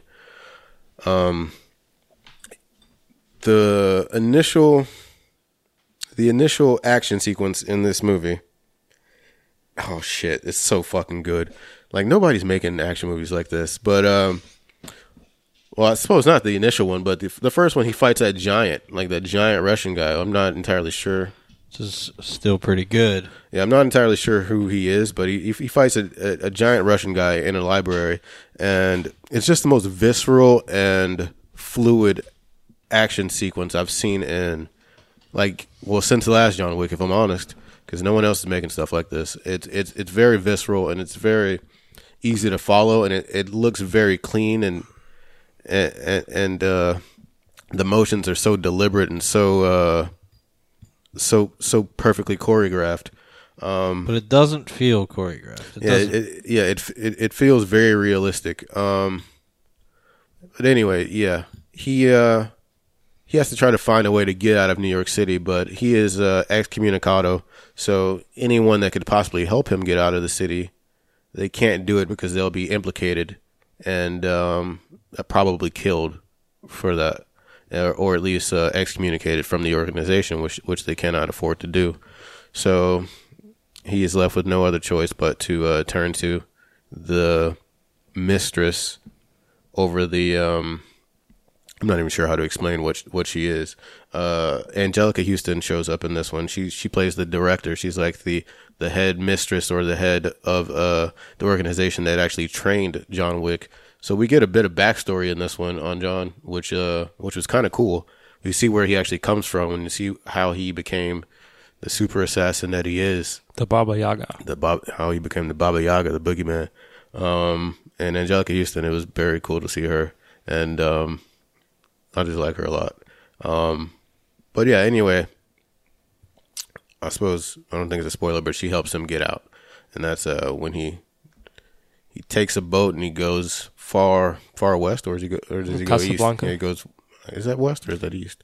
It's West. I don't know. Because he's, Morocco, right? Yeah, because yeah, he's, yeah, in, he's yeah, he goes he goes far west. yeah. It's east. Um, Is it east or west? If you're going from New York, yeah, it's, it's east. Okay, east. yeah, never mind. well, it's east, but technically it is the west. kind of. Well, it, it's not All kind right. of. Well, it depends. It depends is. on which. It depends in which in which term you're like you're trying to reference. Like, is he It's very- traveling east? You know, like I don't know. I really don't know. I don't think it matters, does it? Yeah, it's Middle East. Middle Well, east. yeah, it is Yeah. Okay. Yeah, it is east. So it's east. Anyway, I guess I should. Uh, I don't want to spoil anything else, but um, John's mission is to um, Survive. is to survive. Essentially, he he doesn't really have any uh, a lot of allies left. He has been excommunicated from the organization, so he has to come up with some sort of plan to uh, ensure his uh, ensure his survival. Um, this one just uh, sort of it uh it's it's very similar to the other ones, except it, it goes bigger and uh, it goes a lot bigger. If I'm honest, um, we see like some spectacular action sequences through New York City. Um, a lot of which you can see in the trailer. Him fucking riding on horses and killing people. Him on motorcycles and killing people. Um, I think in terms of the story, I think because it relies on um, relies on that cliffhanger from the from the second movie and has to sort of write a narrative like a compar- com- compelling narrative out of that cliffhanger i don't think that this movie is is as narratively strong as the first two but i think in terms of action it is right up there with them and it it, it it's still doing th- shit that no one else is doing um specifically like that second fight scene with like the the asian dudes in chinatown i'm not really sure how he got from the public library to chinatown Yeah, that's that, there's a lot of like. I believe weird, he ends like- up in Brooklyn too. Yeah, I mean, it's a lot of it's like yeah If you know your way around New York, it- you will but- notice it and you're like, just wait, what? Yeah. That don't make any Yeah, sense. so he went from like He- 42nd all the way to like fucking. And there was a, a 10th or scene where he's on the 19th Ave deli and grocery. I'm like, there's no Yeah, yeah, yeah. 19th Ave in Manhattan. yeah, yeah, I saw that. Um, Leave But- it alone, man. yeah, that that second action sequence this sequence when he's fighting the dudes like in the in the shop, he's fighting them in like an antique uh, weapons shop or something. And It's like the that's one of the greatest uh, action sequences I've seen in, in this entire series. Yeah. It's the Absolutely best fighting. bonkers. Yeah, that Like was the- that was so. I've never been like. There's never been an action movie where I'm like, ugh, but like there was that one scene where the with the knife in the head, and it was just like I was just like grotesque. Like, I was never, I've never been that Yeah. just bothered before. Yeah, not even the, the yeah that was crazy, but not even like the idea of it just being like grotesque, like the the amount of work and the amount of time put into these action sequences is just fucking. I think it's like commendable because nobody. I keep saying nobody's doing this, but nobody's doing shit like this. It's so good and it's so visceral, and the choreography is so fluid and realistic. You can tell that they've just practiced for fucking hours and hours and put so much work into it. I think that um, they're just taking they're taking action movies to specifically like American action movies. I believe it to like a, just a different, uh, like a different, a different level. It's it's so impressive. Um, I think uh, in terms of John Wick, we like I mentioned, we get a, a bit of his history and we get a bit more of who this character is. Um, I don't know if it's necessary uh, necessarily enough to uh, to to create a uh, a new significant arc in his character and his character's development. Uh, he's pretty much the same. He's become sort of stagnant at this point, but it, it's all That's how we like him. yeah, it's all supported by this just incredible action that we see anyway. So it, or in service of it. So I'm not. It's difficult to complain about shit like that. Yeah. Um, I think Halle Berry was great. Um, She was my favorite part of the movie. Yeah, she, I think she was a I great mean, addition when to you it. when now that you're bringing up Halle Berry, I'm You're having, waiting. no, I'm having a hard time figuring out like what's the best action scene. I mean, there, there's so fucking many. Yeah, uh, Halle Berry's character has uh has these dogs, these German Absurd. shepherds, and um, I, was she speaking Russian to them? I'm not. I think she was speaking Russian to them, but she they were just attacking people, and it's like like the amount of skill I've never seen anything like this. to coordinate these elaborate action sequences, but also like infusing fucking like live animals that don't speak Dude, English into the scene. I think Asia And has the- like been topped. yeah, I it's think we it's just in- topped Asia. Well, I, th- I think we probably did. It's insane. I think when the first when the first John Wick came out, we topped them. We were No, like, I, I disagree. The, the first the first, the first two, one was so fluid. yeah, I, I think the first one is definitely great, but this is just in, this Yeah, is, no, there's this coordination- this This one put this one coordination pushed it over the edge to me to really. I think I forgot a lot of the first one and, and second one. I don't think I'm going to forget these. yeah. There's I don't think I'm going to forget these. there's like there's horses in this one. They're like fighting in a horse barn, and he's they're like incorporating the horses into the action. I mean, like some of it's like definitely a lot of it's like CGI for sure, but like it's uh it's impressive. How the the great. dog the dog sequences like I can't even fathom how how you do that. Right. she was my um, favorite dude. She was great in this man. I Just that whole liked her scene was so exhausting and fucking balls to the wall. Yeah, I, I like I said, I have like issues with like what the narrative is and, and John Wick as a character at this point, but like it, I, it's it's hard to complain. They 'cause never, this yeah, they don't like anytime you start to slip away in the narrative, like you're like, all right, what's happening now? It they literally throw another monumentous, monumental, sorry, uh, fucking action scene at you. Yeah, they're like, um, it's. I mean, it's like art. At, it's art in itself at this point. Like the the action sequences are. Yeah, they are, don't are unbelievable. They don't do this thing where they save like all their good shit for the for the end. They just put it all, Dude, they just yeah, they Yeah, put there- throughout the there's whole no movie. centerpiece. They- Yeah. like every action sequence is uh, something special, something very special in, in itself. You know what I like too is uh, these weird pauses that they have in the film, where you know, like the antique scene is always one that's gonna stick out because it was so fucking like it's his chase, elaborate chase. He goes up the stairs, locks the door, does this, and then he breaks one of these glasses, and then he has to rebuild the gun. While this is happening, they're breaking down the It's like doors, putting two guns together. Yeah, he's putting two guns together, and like it's this weird It's pause. absurd. It keeps the action going, right? But it's like a pause within the action. They Does do a lot make of that. sense? They do a lot of Yeah. that with like reloading. Yeah, it like builds. yeah, like, it it, builds, builds this ten- weird tension. tension, but then that that little lull. It's not really a lull because there's still momentum there. I think it's like it's kind of like a nod at the ridiculousness of it too. Yeah. if I'm honest. Like the sh- Um, like there was one sequence with the sh- with the uh, the shotguns where they you know there's They and then go they had to back for walk a back and then they were like it's like yeah we're gonna need something else like dude Also, like there's a scene where it's just, everything is just so smart and attention to detail, and they don't really just like gloss over it to feed the masses. Like there's two examples that, that I can think of is um, there's a scene where they all three of them have to reload, and essentially it's whoever reloads first. first wins. yeah exactly and it's just so fucking stylish to watch. And then they they also do a lot of attention to detail. Like we brought this up on our first episode, where how like all these other movies, nobody ever fucking reloads their guns. he has to reload Yeah, but here's another thing that I found very interesting is like uh, he, on the bridge scene where they're fighting on the the motorcycles, which is insane as well. I mean, there's really no way to describe all the scenes besides insane. Um, the bridge scene on the motorcycle, I kept looking because I'm a nerd to see if he took his hand off the throttle. he didn't And like when he needed to use his right hand, he'd reach his left hand over, hold the throttle, and fucking beat people up. I was I'm like, pre- that is so. Atten- they don't need to do that. You I'm know, pretty- like do you think he was actually writing like that was like an actual thing Oh well, I'm sure they were on some sort of like machine or track or something. Obviously, he's a real he's a, apparently he's like a real motorcycle motorcycle enthusiast he has his own company yeah. yeah Um, Man, he's so fucking cool. Let's just spend another hour just talking about Keanu Reeves is like the coolest actor in Hollywood. and and then the lines delivered in this makes the movie so self aware, and and I feel like that, and it's in the trailer too.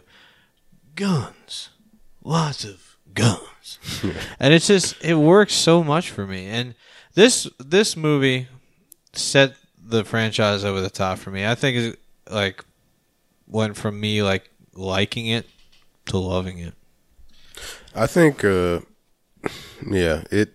I think at this point it is up there with the greatest uh, action. Uh, it's weird because it's a whole time. trilogy that's just good. It's just like no matter how you look at it, But it's also weird that the third one is the one that blows me away the most. Yeah, in terms of action, I think it has the greatest action of any trilogy I've ever seen at this point, or any action franchise, hands down. Well, I guess I'll be the, the, the one person who has an unpopular opinion. I would say uh, there was one scene that just kind of got me bored. I mean, I, And- I think there was but, one but for the me too. Yeah, but the thing was, I think it's because this film was just so action packed, and it's even even in a like just look at it this way. All the action sequences were so good that this one that was okay was just that kept me bored because that's how good everything else is. I had one lull, and guess where that lull was? The end. The end. Yeah. That was it. That was it. That's insane. There's usually there's always I a like lull the, in the middle. I like the intimacy and the slowness of it. No, yeah, but it just I think it's because that's why I was just so it was just so whole like so high octane. Like, It I was, just it like- was honestly satisfying to me. All the glass breaking, like every time it made that noise, it was like satisfying my my. No, I'm talking about uh, not not the, sound not. was there was another. crazy. There's two fights near the end. I'm talking about. I'm talking about the last fight. That two was- versus two or two versus one or two, one One- versus one or two one v versus one. That was the one that was just like That's what I'm talking about. I liked Okay. how slow. Yeah, it yeah. was. Oh, okay. Um, speaking of that fight, prior to that, um, those two guys are uh, Legends. From, yeah, they're from the raid, and I was yeah, the Raid, Right. I was anticipating that fight the entire movie because once I saw them, well, I knew they, I saw them in the trailer, I think, but once I saw them on screen, I was like, yeah, we're about to get that fight. But then it it, it doesn't come until the very end of the movie. Oh yeah, right when I saw him like Yeah, in the they were- movie, I'm looking. I'm like, Yeah, oh they were, like, working man, as, like, this It's is gonna also fuck some very shit up. strange how they did the fight. It Yeah. wasn't it wasn't like you'd think. Yeah, I think that fight was kind of uh, it was a bit of a letdown for me. Um, but I did like uh, the dialogue that in, in that in that fight. I th- but I thought it would be hand to hand combat. w- But they used uh, like these Weapons. little these little And weapons. there's a lot of little knives. struggling. There's a lot of struggling and a lot of grappling. Which I mean, I think in like the martial arts that, that they practice is like called like Peacock Salat or something like that. There's like a lot of grappling. But I thought it'd be more similar to like the raid and like the raid two, which Yeah. is just Brutal. which is up there in terms of in terms of action for me. Yeah, uh, that that fight, I liked that fight just because there was like this weird level of like, again, like they like I don't think they were trying to kill him. I think they were just trying to have fun because they know who he is. Like I think that whole guild, that guy's the the whole assassin guild that it's after him right now, is like kind of like you know enamored by him. And they're not really doing it for. I don't think they really want to do it for the reasons that it might seem at first. I think they want to do it for personal reasons. They want to fight him. Right, but it'd like- also be cool to say I took down. Well, yeah. good fucking. Yeah, that, Exactly. exactly. It's like more. It's not really like oh, th- just because they were told they're doing it. They're doing it because they want to. Like it's like this game to them. So I like that that idea of the fight. Uh, I like I like some of, a lot of the grappling moves in that man that sequence as well. It was really fucking. It's like dope. this whole like if you like the I know I know you guys don't like this movie like as much as I do, but a lot of people regard the the church scene in Kingsman. No, I like that scene. That that scene's great, but it's it's just a very small part of the movie. This movie is two hours of that. Yeah, it's two hours of that, and that's incredible. Versus like Kingsman probably took all it could to make that scene for five minutes or whatever, maybe seven minutes at the most. But this movie does it for two hours. So Uh, yeah, I would say narratively, uh, I do agree that the, it, it at this point it's like it really doesn't really matter what happens. It's just it's like the stakes. Like John's not changing as a character; he kind of is who he is. I think there's a certain level of growth, kinda compared like because in the first one he's angry, in the second one he's angry. In this one he's angry, but I think he's becoming aware. I feel that's like- kind of like a detriment. In I a feel way. like in this one though, he's not so much angry as he is. I feel like he's actually the one being hunted. Yeah, exactly. Well, the thing is, like, he he's yeah. Th- there's a level of like, you know, he's angry maybe at himself for getting him to this point. You know, there's a, little- maybe some self reflection, but that's not really the focus of the story. It's it's so minute. Um, I love the world building. They added on to like his character, who he is, where he's from. They added on this idea of of like within their society, there's like debts and like there's always payments. You know, everything is paid through blood or through something. You you just can't have anything for free, which I love. It just gives this th- their world so much more vibrance, richness, and I want to know more about it. And um, Yeah, I think it- that's that's the a very thing. Like, interesting world they created. Yeah, like it's you know this world of assassins. Like I just I don't know. Like it, I'm super intrigued, and they don't they don't sit there and like try to like force feed exposition. They're not they're they're just you know they're they're showing you their world, and through like little hints of dialogue, they'll explain what it is, but they don't beat you over the head with it. If that makes sense. Yeah, yeah.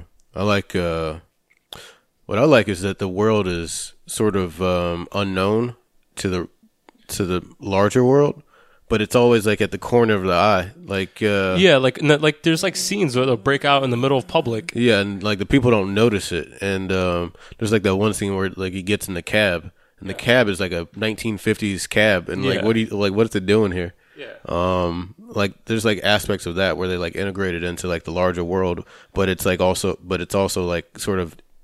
Do you think the there's something more to that idea? Do you think that I don't know because it just makes me think of you ever read Wanted the graphic novel?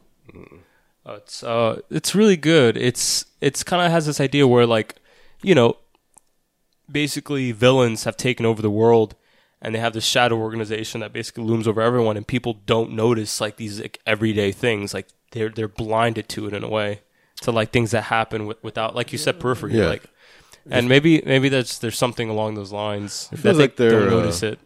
Yeah, it feels like they're definitely um they're like referencing like the idea or like the concept of a secret society and secret societies within um especially um large cities or secret societies that are like sort of uh that have their hubs in large cities and and what that would look like and what that would be like and what how they would operate and how they would operate without being seen. And I think they do a good job of um of of, of building that world and um, like integrating it with uh with like a normal world or the world that we that, that we know and live in.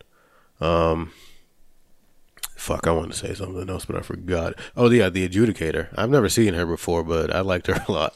At first, I was kind of like, I, I wanted to hate her because I know she's supposed to be the villain. But there's just like I just want to see her around more. You know what I mean? Like I just liked I just liked her character. I don't know what it is. Yeah. At first, I'm like I want to hate her, but I really can't. I don't know why. I think it's because also because she was like um they also treated her not like uh like she wasn't a an, Oh, villain. an, a villain or an enemy. She was like an adjudicator. She was there to represent the organization and to be like a not necessarily a bipartisan uh Like you uh, could understand where she was coming from. But yeah, she Yeah. was she was representing the organization, and uh, I think the idea was that they they couldn't really hate her or or even kill her, especially. But she was just there to Yeah. oversee the, the yeah, best I liked when she came on the screen because she was just like, "All right, here's the deal. Here's the ultimatum." Yeah, I liked her scenes. But yeah, I think she also brought in a level of like haminess to all the like because she I think she knows. I mean, like everyone knows what they're doing in this film. It's kind of like a not a joke because I feel like joke sounds negative, but I, I think this everyone in the cast knows how self aware this film is. So uh, there's a certain level of like haminess that kind of goes into the performances of each scene. yeah, yeah. This movie was good. Yeah, that uh, yeah, that Russian dude is uh, he plays Oh, for the is it? 76ers, actually. Does he? Yeah, he's a Is he Russian? Huge. He is uh, Serbian. Yeah, He's seven three. Um, When he yeah, walked into I- the that- scene- seven three. yeah, I thought he looked familiar. Actually, yeah. How the fuck? When he walked into the scene, it just reminded me that the the monster from It Follows. Remember in the bedroom where this Yeah, yeah, yeah. giant dude walks in, and that's exactly what it reminded me of. He's just like, Um, yeah, the, that ending though. Although I did find those to be some of the more lackluster fights in the in in the ending, I did like that it. It reminded me of like Game of Death, like Bruce Lee's last movie. it was definitely an Uh, homage to that. Yeah, um, I think But so was another movie we watched recently. We watched some action movie with a mirrored room. a mirrored room. Yeah, this happened some sometime in the last two years. I can't remember. I can't remember either. But yeah, I like all those uh, homages to uh, Game of Death. Or is it Enter the Dragon? It's Enter the Dragon, isn't it? No, well, no, it's Game of Death when he has to when he fights. Uh, The Bear Paw? I think that's Enter the Dragon. Maybe there's when two. he fights Kareem. that was Game of Death, I think, It was right? Game of Death. well, that's Game of Death, but I thought you were referring to the when he fights the Mm, other no, I guy. was, fi- I was talking about Game of Death. That's when he goes up in the tower, right? Yeah. Yeah. This shit, this shit's good, guys. Everyone go watch it. Yeah, I'd be the first to uh, you know, dispense my anti-mouth breather film movement, but well, actually I had a, I had an epiphany while watching this film. It's to sound very uh crude and insensitive, but uh you know, there, there's a lot of talk about letting more females into filming. You guys, are, here we go. Where's this going? But let let us not forget the I importance. females like that. Females. females, them, them, they're females. Like a Ferengi. No, I mean, because like you guys know me. I, some of my my favorite movies that I talk about You endlessly. only get you only get a few Star Trek references every episode. Some of my favorite movies are endlessly directed by by women because they they literally have this knack for humanity that you can't find elsewhere, and I love it. But but I can't imagine a woman doing this because of how insensitive the movie is. It's just it has no emotion and humanity. And like the testosterone required to like actually see this through and make these- testosterone required. it's yeah, I mean it's just absolutely fucking bonkers, and I think thirteen year old boys out there need this to get their blood flowing, you know. But then again, then again, I don't like. I would, dude. If this came out when I was a kid, it'd be. I'd have posters on my fucking wall of John Wick. Uh, But- Holly Berry. Holy fuck. yeah, that too. Would but- you have drank the water? Fuck yeah. All right, all right. Yeah, I was gonna talk about this scene. this is some bullshit because I would have looked her dead in the eye and drank that I would've water. too. I I would've would have been been like, I "Listen like, here." I would like, bitch. Give me Like, more. don't threaten me with the good time. Fucking think I'm playing. I would have drank that water whole. Yeah. She did it like she was just like, "Oh, this is gonna be gross." I'm like, "No, Nah. can you do it again, please?" Dude. The fuck, dude. You know she's 52, Yeah. killing it. Yeah. God damn. We God need bless. uh we need uh some yeah this testosterone man it was it was needed for me, but you know I was thinking though uh, it is ironic that Hollywood is very liberal and you know they they want gun reform, but I'm gonna be honest I almost wanted to buy a gun after watching this movie so you can imagine people who already have an, Listen, an inkling listen, to guns. Listen, I already pre-ordered my John Wick special edition nine millimeter handgun with fucking double tap, fucking trigger. double? Did you just make that up? yeah, that's just pre-ordered. But like you, you gotta, you gotta be real here. This movie makes you want to at least go to a shooting range and feel the power of a gun a little bit. All right, listen, man. I've, I've, you know, I've, gun reform is very important. You know, I think it should, definitely Yeah, should happen. yeah. But you know I what? mean- Listen, listen. I shot a gun before. That shit's hella fun. That shit's definitely This one of movie the funnest makes things. you want to do it. I've shot plenty of guns, but I don't, I don't think it's as fun as the movies make it out to be. yeah, it looks a lot of fun. Dude, we're gonna get flagged. Well, flag. John Wick's the one perpetuating this fucking gun loving culture. the fuck. But yeah, I approve. I approve. I like it.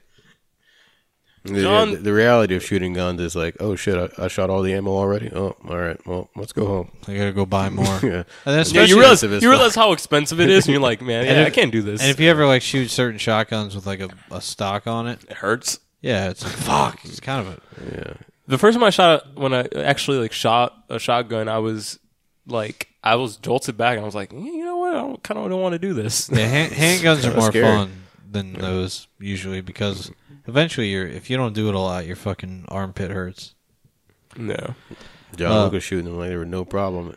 Well, I mean, He's shooting all, like a pistol. Yeah, Yeah, it's He's like- like, shooting p- two people like headshots. Like what? The all fuck? those all those gun blasts are fucking CGI'd in. But yeah, I Um, think the shotgun s- uh, sequence was a lot of fun. yeah for sure. You just felt the pa- like this You is a felt movie. it, you yeah. gotta see this movie in a theater. Don't watch this shit on your TV speakers. You have to like, go, you have to You feel the the- gunshot. Yeah, they were so bassy. So the, the the the audio is one thing in this movie that uh, it's it's a big part of the movie, and um, it can be kind of difficult at times if you have sensitive ears. Oh yeah, like my my ears were like ringing at some point. I like at that some though. moments. I'm gonna go. It's like I'm loud gonna go as deaf shit. in my 40s. I'm sure, but I, I want to bring up one more thing. what's that? It's in the trailer, and it's the one se- sequence we keep talking about is the antique sequence. Man, that knife fucking those that knife part when they were like throwing knives. Which one? yeah. Like that whole when that sequence began because there was like fight sequence that was happening within that, but then there was Yeah. one part where they're like started I was throwing about to knives. throw my phone and pretend. This it was shit, this shit was so Dude, good. And he's like, yeah, there's like that scene where he's like just hitting the dude with He's like, knife. There's, nonstop. a, there's like an old black dude next to me. He was like, God, Damn, this You is know- the funniest shit. dude. But that's the thing. This whole movie is dude. like people just talking. They're like, it's like, damn, like. And the cool thing about shit. this movie is it, it, it makes somehow self aware to an, a mainstream audience, whereas my audience was laughing a lot of the time in the action scenes. Whereas like, you know, with Avengers, they don't laugh; they go whoa. But in here, people are laughing their asses off watching John Wick do some crazy shit. dude. That Yeah. dude, there was people like just making sounds like ooh, ah. Yeah, that. and then I think there was too, one part but- where someone like called someone a bitch. I literally heard that. Like someone in the back was just like, I was like, damn, Yo, dude, shut that's up, like- you little bitch. I was like, damn, dude. It's funny. Yeah, no. Uh, go to New York. You know, come to New York. Go watch this movie in a theater and just have a good time. I'm just, I'm, I'm just glad I didn't go to Court Street to see it. I don't go there anymore because of AMC. But actually, I should have went. That would have been fun. You guys want to rate it? Yeah, it was a good time. I give it a four out of five. Four out of five. Jesus Four- I would Christ, s- dude- top ten. dude it's just so much fucking fun uh i think i think john wick 1 will always have a soft spot in my heart just because it like kicked everything off and i think that's the best all these are just really high for me like I, I put, I'm putting this one above both of them. yeah i think they're all they're all on the same spectrum like i think they do s- they do action so well and they always outdo like the next feature story you know is eh. Don't care. but i don't really care but yes i do love the world building they're doing. It's doing fun. It's fun. it's I like fun it. yeah exactly it just gets the story across oh It's- yeah it's refreshing. It's a four out of five. It's you know, it's not for everyone though. I can see not a lot of people liking this. If you got, if you got balls, it's for you. Testosterone level is that what That's you right. said earlier? That's right. Jesus. No, I'm going four out of five too. I love a good action movie, and I miss them dearly. And I'm I'm, I'm happy to be here again with one in the the cinemas. So four out of five for me, man. Yeah, it's a four out of five for me too. God damn. Um, and like that, I think that speaks volumes to Oscar. um to to what they're doing with action. Because I mean, like the the especially like the the story in this alone and the plot in this alone are like you know kind of whatever at this point.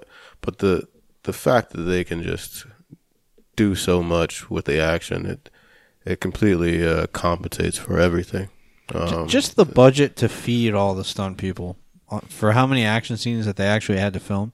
Just the budget for food for the day is we got to be insane. It's got to be over a million dollars. I love when this series came out. Everyone's just like, "This is dumb," and then like, it's like people actually started watching it and they realized like, "This shit's fucking good."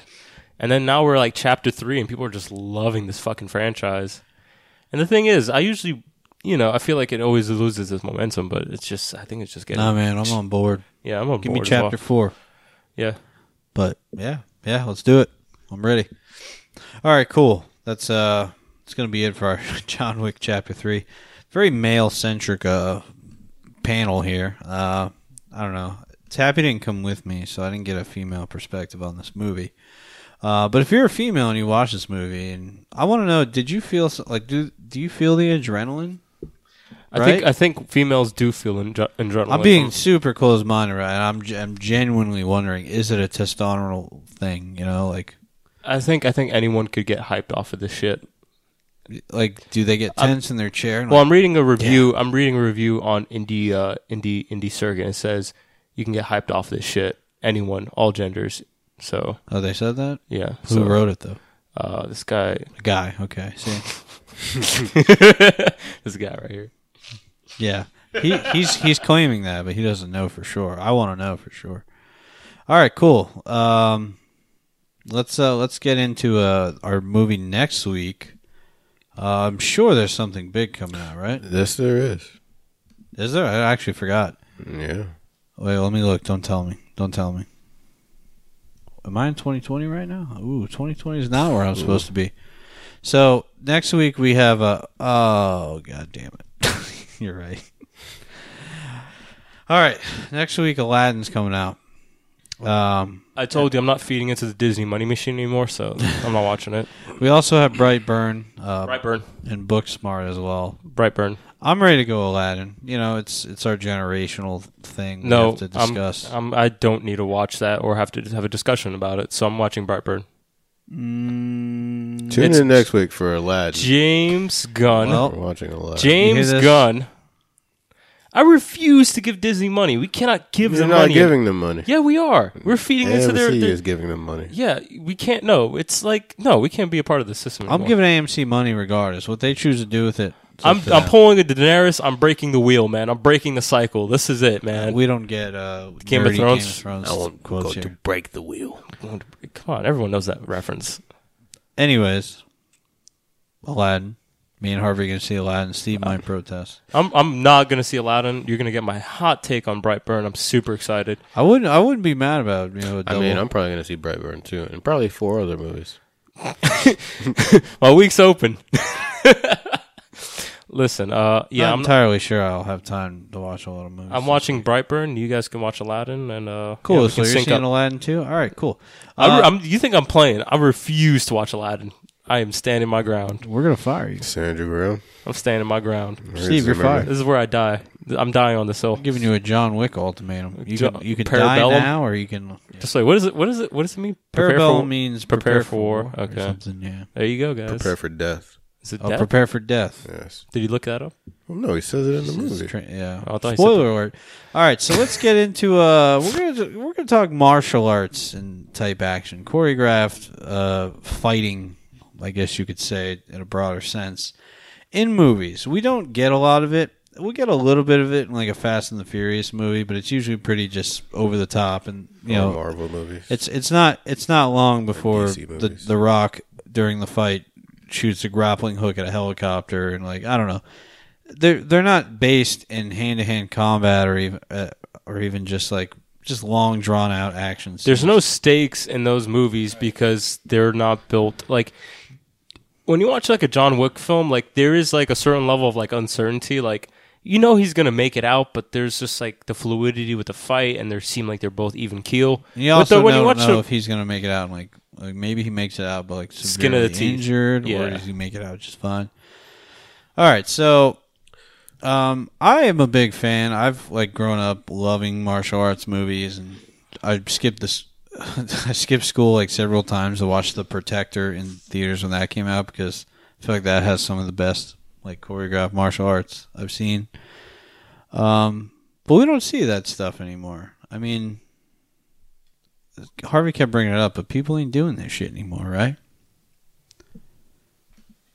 I was I was waiting for you guys to come in. Well, yeah, I mean, I'm not sure if people have ever done what John Wick Well, does, right, but, I feel like people yeah. aren't even trying to Yeah. uh, attempt it. It's uh, I think it's, I think it's almost probably like a lost art, or it's just probably too, too much work. I think it's probably just too much work for people to do when they can have someone CGI some uh, some some people fighting like in a in a Marvel movie, an Avengers movie. Um, there's like a discipline to creating live action uh, action sequences, and I don't think there are a lot of people that can probably do it, and there are probably aren't a lot of studios that are willing to pay the money to. But I mean, people, To have people still do it. still can do it because those people that did it before still exist. So it's like I think Yeah. the demand is like gone, or maybe they force the demand to be gone with comic book movies. Maybe I don't know. I think John Wick proves that the demand is probably there.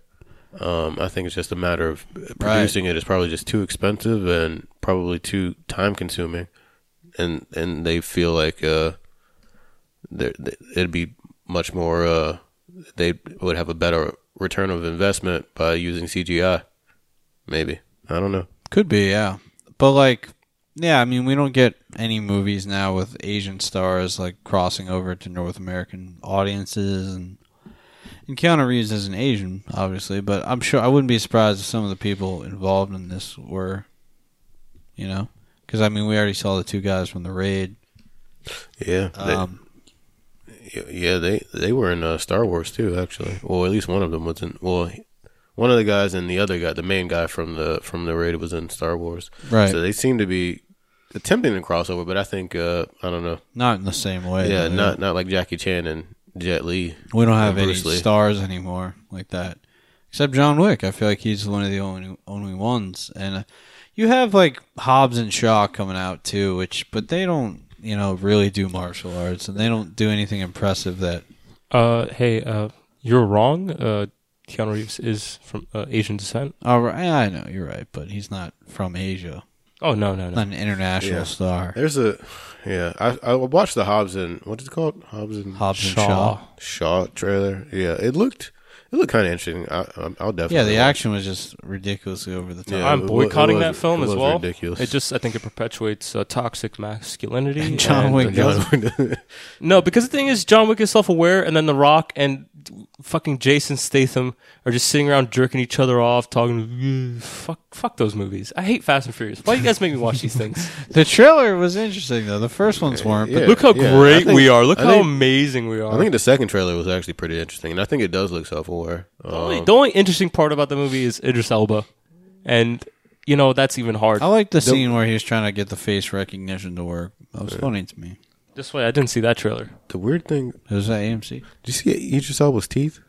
No, Did he change his teeth? Well, no, but he had like he had like a grill at the bottom, I'm looking this up. like in. yeah, but uh, yeah, the the I think the big difference that separates like John Wick from like uh from movies like that because Hobbs and Shaw looks like it has a bit of uh practical um uh action sequences in it, but you can just you can really tell when the work isn't there and when the like I don't believe that John that not John I'm calling him John Wick. Fucking Keanu Reeves is uh a, a martial artist to to any degree, but you can tell when the work is put in, and you can tell through the camera work how much work was put in. There's just a lot of cuts, a lot of fast cuts. Um, when you're watching ac- action sequences where people can't actually fight and there is no coordination and no um, no real choreography in place, it, it looks like it was thrown together in the editing room as opposed to being a, a solid uh, choreographed piece. And I think Yeah, that yeah. really shows through. Like in John Wick, there's just like sequences where they go go on for like maybe ten seconds without cutting of them just beating the fuck out of each other, and it, it looks fluid and it looks that's very important uh, for uh, momentum.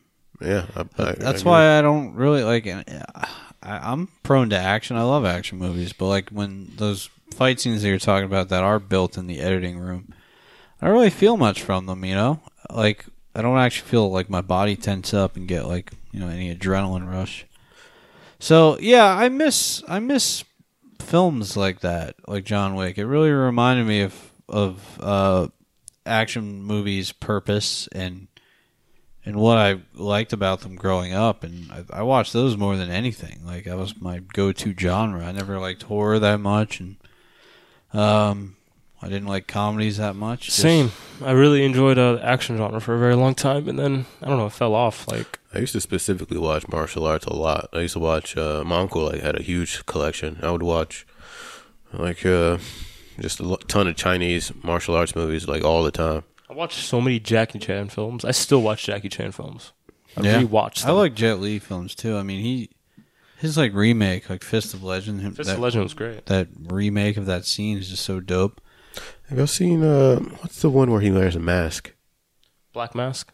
Is that what it's called? Yeah. Black Mask. Yeah, I've watched that a lot. The movie's trash. I- and a movie that people don't really like that I like is Unleashed. I actually I, Unleashed was Unleashed interesting. is okay. I think the fight scenes are fun as Yeah. hell and they're very visceral. You guys remember the one Yeah, the where one- like where they all like Didn't it's basically that. it's basically Highlander. it, that's honestly what it is, but with time travel. I liked all the the more like I liked not the sci-fi ones, but like the gritty ones with Jet Li, like like Kiss of the Dragon type shit. Yeah, I remember that one. Kiss, Kiss of the Dragon was solid. I, I think Oh, it's, are you sure? Because I rewatched that maybe uh, I think like a I'm sure it doesn't ago. hold up, but I, I like to can- remember it. Like there was a cool part with the with the eight ball, Yeah. but the villain is just so fucking bad. It's just so cheesy. The whole Unleashed movie. though, man, I think that holds up the fight scenes. his uh, what's what's the, is it Legend? Is that the one where he's a like a wushu uh, master? That's fearless. It's- Oh yeah, Fearless. Yeah. Yeah, Fearless, is great. Yeah, that, those ending scenes are so good. It's I think, very I good. think that's his masterpiece. Like if you look Yeah, at it's what a a jet it's like a, like a sweeping epic kind of. yeah, it is beautiful. And Yeah. the, the, that the film has arcs. It has character development. Like is like that film. I think is one of yeah, his best I mean, ones that this he's done. topic would have been great to save for like if uh, one of these action stars came back and made a movie, but I just don't see it happening. I no, think- d- I no. think Jackie Chan did last year. Did you watch it? The Informant, The Uh, yeah, I watched The Foreigner. The Foreigner. nothing. I gave I gave three different names, but the actual title. No, that's not what I'm talking about. I'm saying like even if it's a new, even if it's like a new like phenomenon like the raid was. The you know? dude, the dude from the raid was in a movie recently. His name is Iko. He was in something recently, wasn't he? It was Mile Twenty Two. But nobody saw that, right? No. I feel like it's something it's you would Mark- watch, Tom. It's, it's the Mark Wahlberg movie where he's like a CIA operative, and um, I think Mm, no. uh, the guy Iko plays like the villain. But um, yeah, I thought that maybe we were we would start seeing a lot more of them, but that was only last year. So maybe he is uh, maybe he is making that transition to like American uh, cinema. That'd be cool because that dude is he can fight like a motherfucker. Yeah, can we talk about Idris Elba real quick? Because I found this great photo of him just DJing, but you could see Did you the find it? list of women just like They're just, just staring hanging at and him. staring at him, dude. They're just staring. staring, At him. at him. They're just like they're, and the thing is, they have a thick glass between him and the DJ booth, And they so just they got all their- put their they faces, got their faces like and the palms Just got on it. they're like, "Let us in." Interesting. All right, Did cool. You, did you not find the thing with it? Didn't he have a? Never mind. I'm gonna find it one day. Okay. Well, all right. Well, I mean, I hope there's more movies like this that come in the future after Marvel dissipates, or if it ever dissipates, which we talked about on a previous episode. So, um, like Oh. if you look at it, just it's so uninspiring. You look at the the behind the scenes like images from all the Marvel movies, just green everywhere. Yeah, you Just know, green. like it's just like it's like it's like one hanging out on giant set. What- Green. one yeah one giant company is controlling everything they do, and it's just we just keep giving. He has grills in this movie. But yeah. I kind of want to watch it. But Now. the thing is, he has like the same ones I have, Oh, why are you whispering Is, it like it- that? is this, is this why you brought this up? which is weird. he has the same exact model. All right, I'm liking it. Uh, yeah, but you know, it's just like one giant corporation just making these things, and we just keep giving money to them. I mean, I mean, Aladdin's different. It's a remake of. It's a live action remake of a very. I'm gonna I'm gonna let you know a little secret. I rewatched, uh, or I didn't rewatch, but I watched Beauty and the Beast remake. It's fucking trash. It's, just- it's I'm fucking, sure. It's fucking. We all know what this is gonna be. I've I've never liked Beauty and the Beast. But guess what? We can give our boy James Gunn and his brothers the gun, the gun triplets. After all money. the pedophile tweets, I don't know. Just Hey, kidding. man. just kidding. This way, what? all those pedophile jokes he was making back in the day.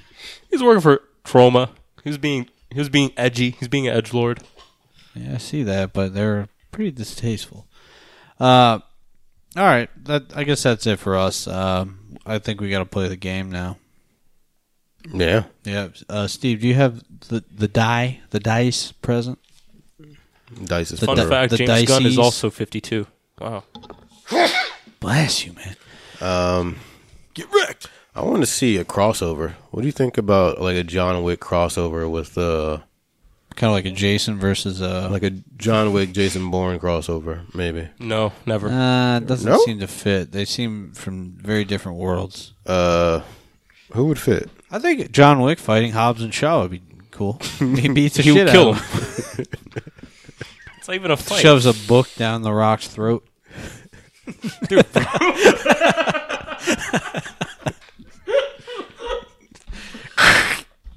Dude, everyone just in the audience. No. All right, so we're gonna play Get Wrecked. Uh, this is the game where we uh, roll a twelve-sided die. The person who rolls the highest number gets to assign a movie to the person who rolls the lowest number. Harvey lost. Uh, I can't win again, guys. I might forfeit my win if I win. I need to lose. I need someone to force me to watch them. Okay. I don't, I don't know if that I should. It should definitely count. It's an eight. Okay. move that That's a can. twenty sided die though. Yeah, we're switching. Why are we things rolling Up. with a twenty sided die? Whoa! You didn't tell me that. Changing I'm things down. Up. Change it up, right? I didn't know that. Just like what? How was I gonna? That would that would have affected my roll. That would have affected how. what uh, you All right, go roll? again. You roll specifically for Let a him 12 go I- get it. I just realized eight is a that bad was, number. that was a twelve. That was a twelve sided die roll. yeah, This, twenty. is a, this is a twenty. All right, so we're rolling the twenty side die. This- Steve really fucking threw a curveball. This at is what I call a long roll. This is what I call switching things up. If you Well- get a, if you get a twenty, I'm gonna actually believe you.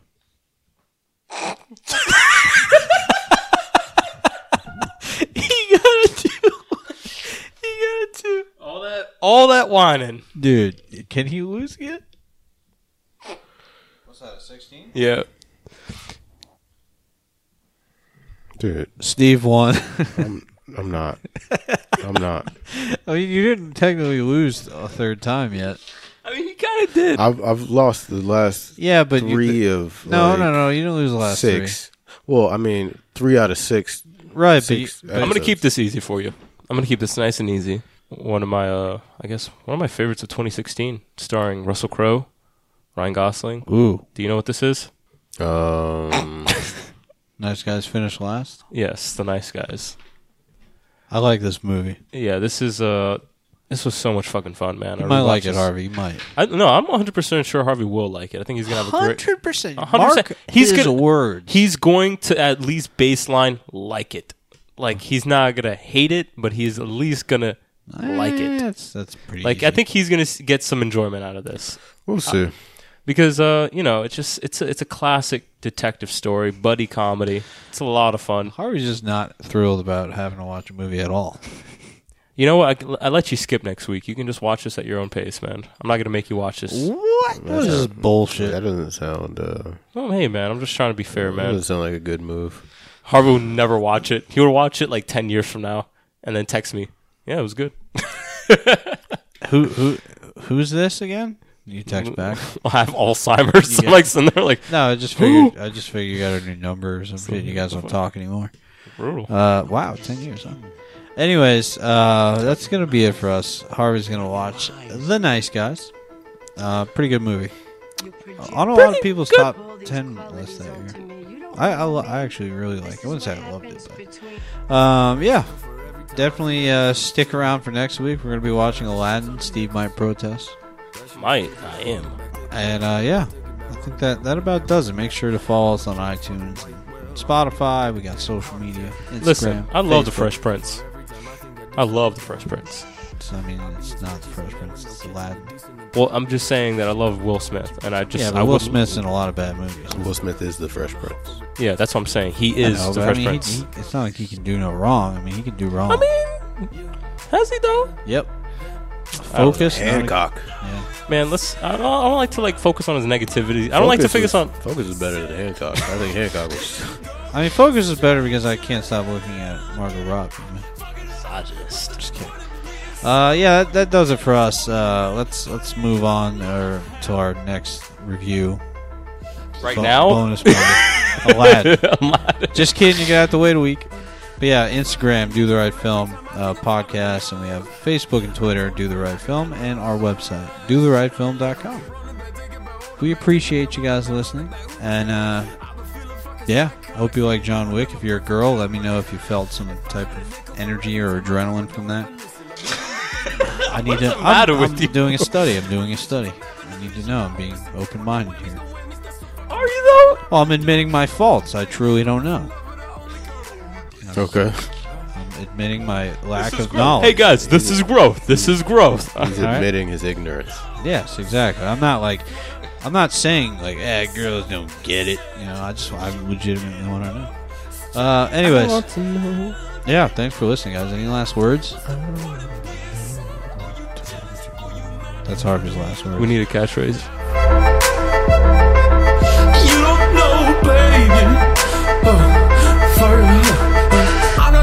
That you wanted, but damn it, I think I could be what you need.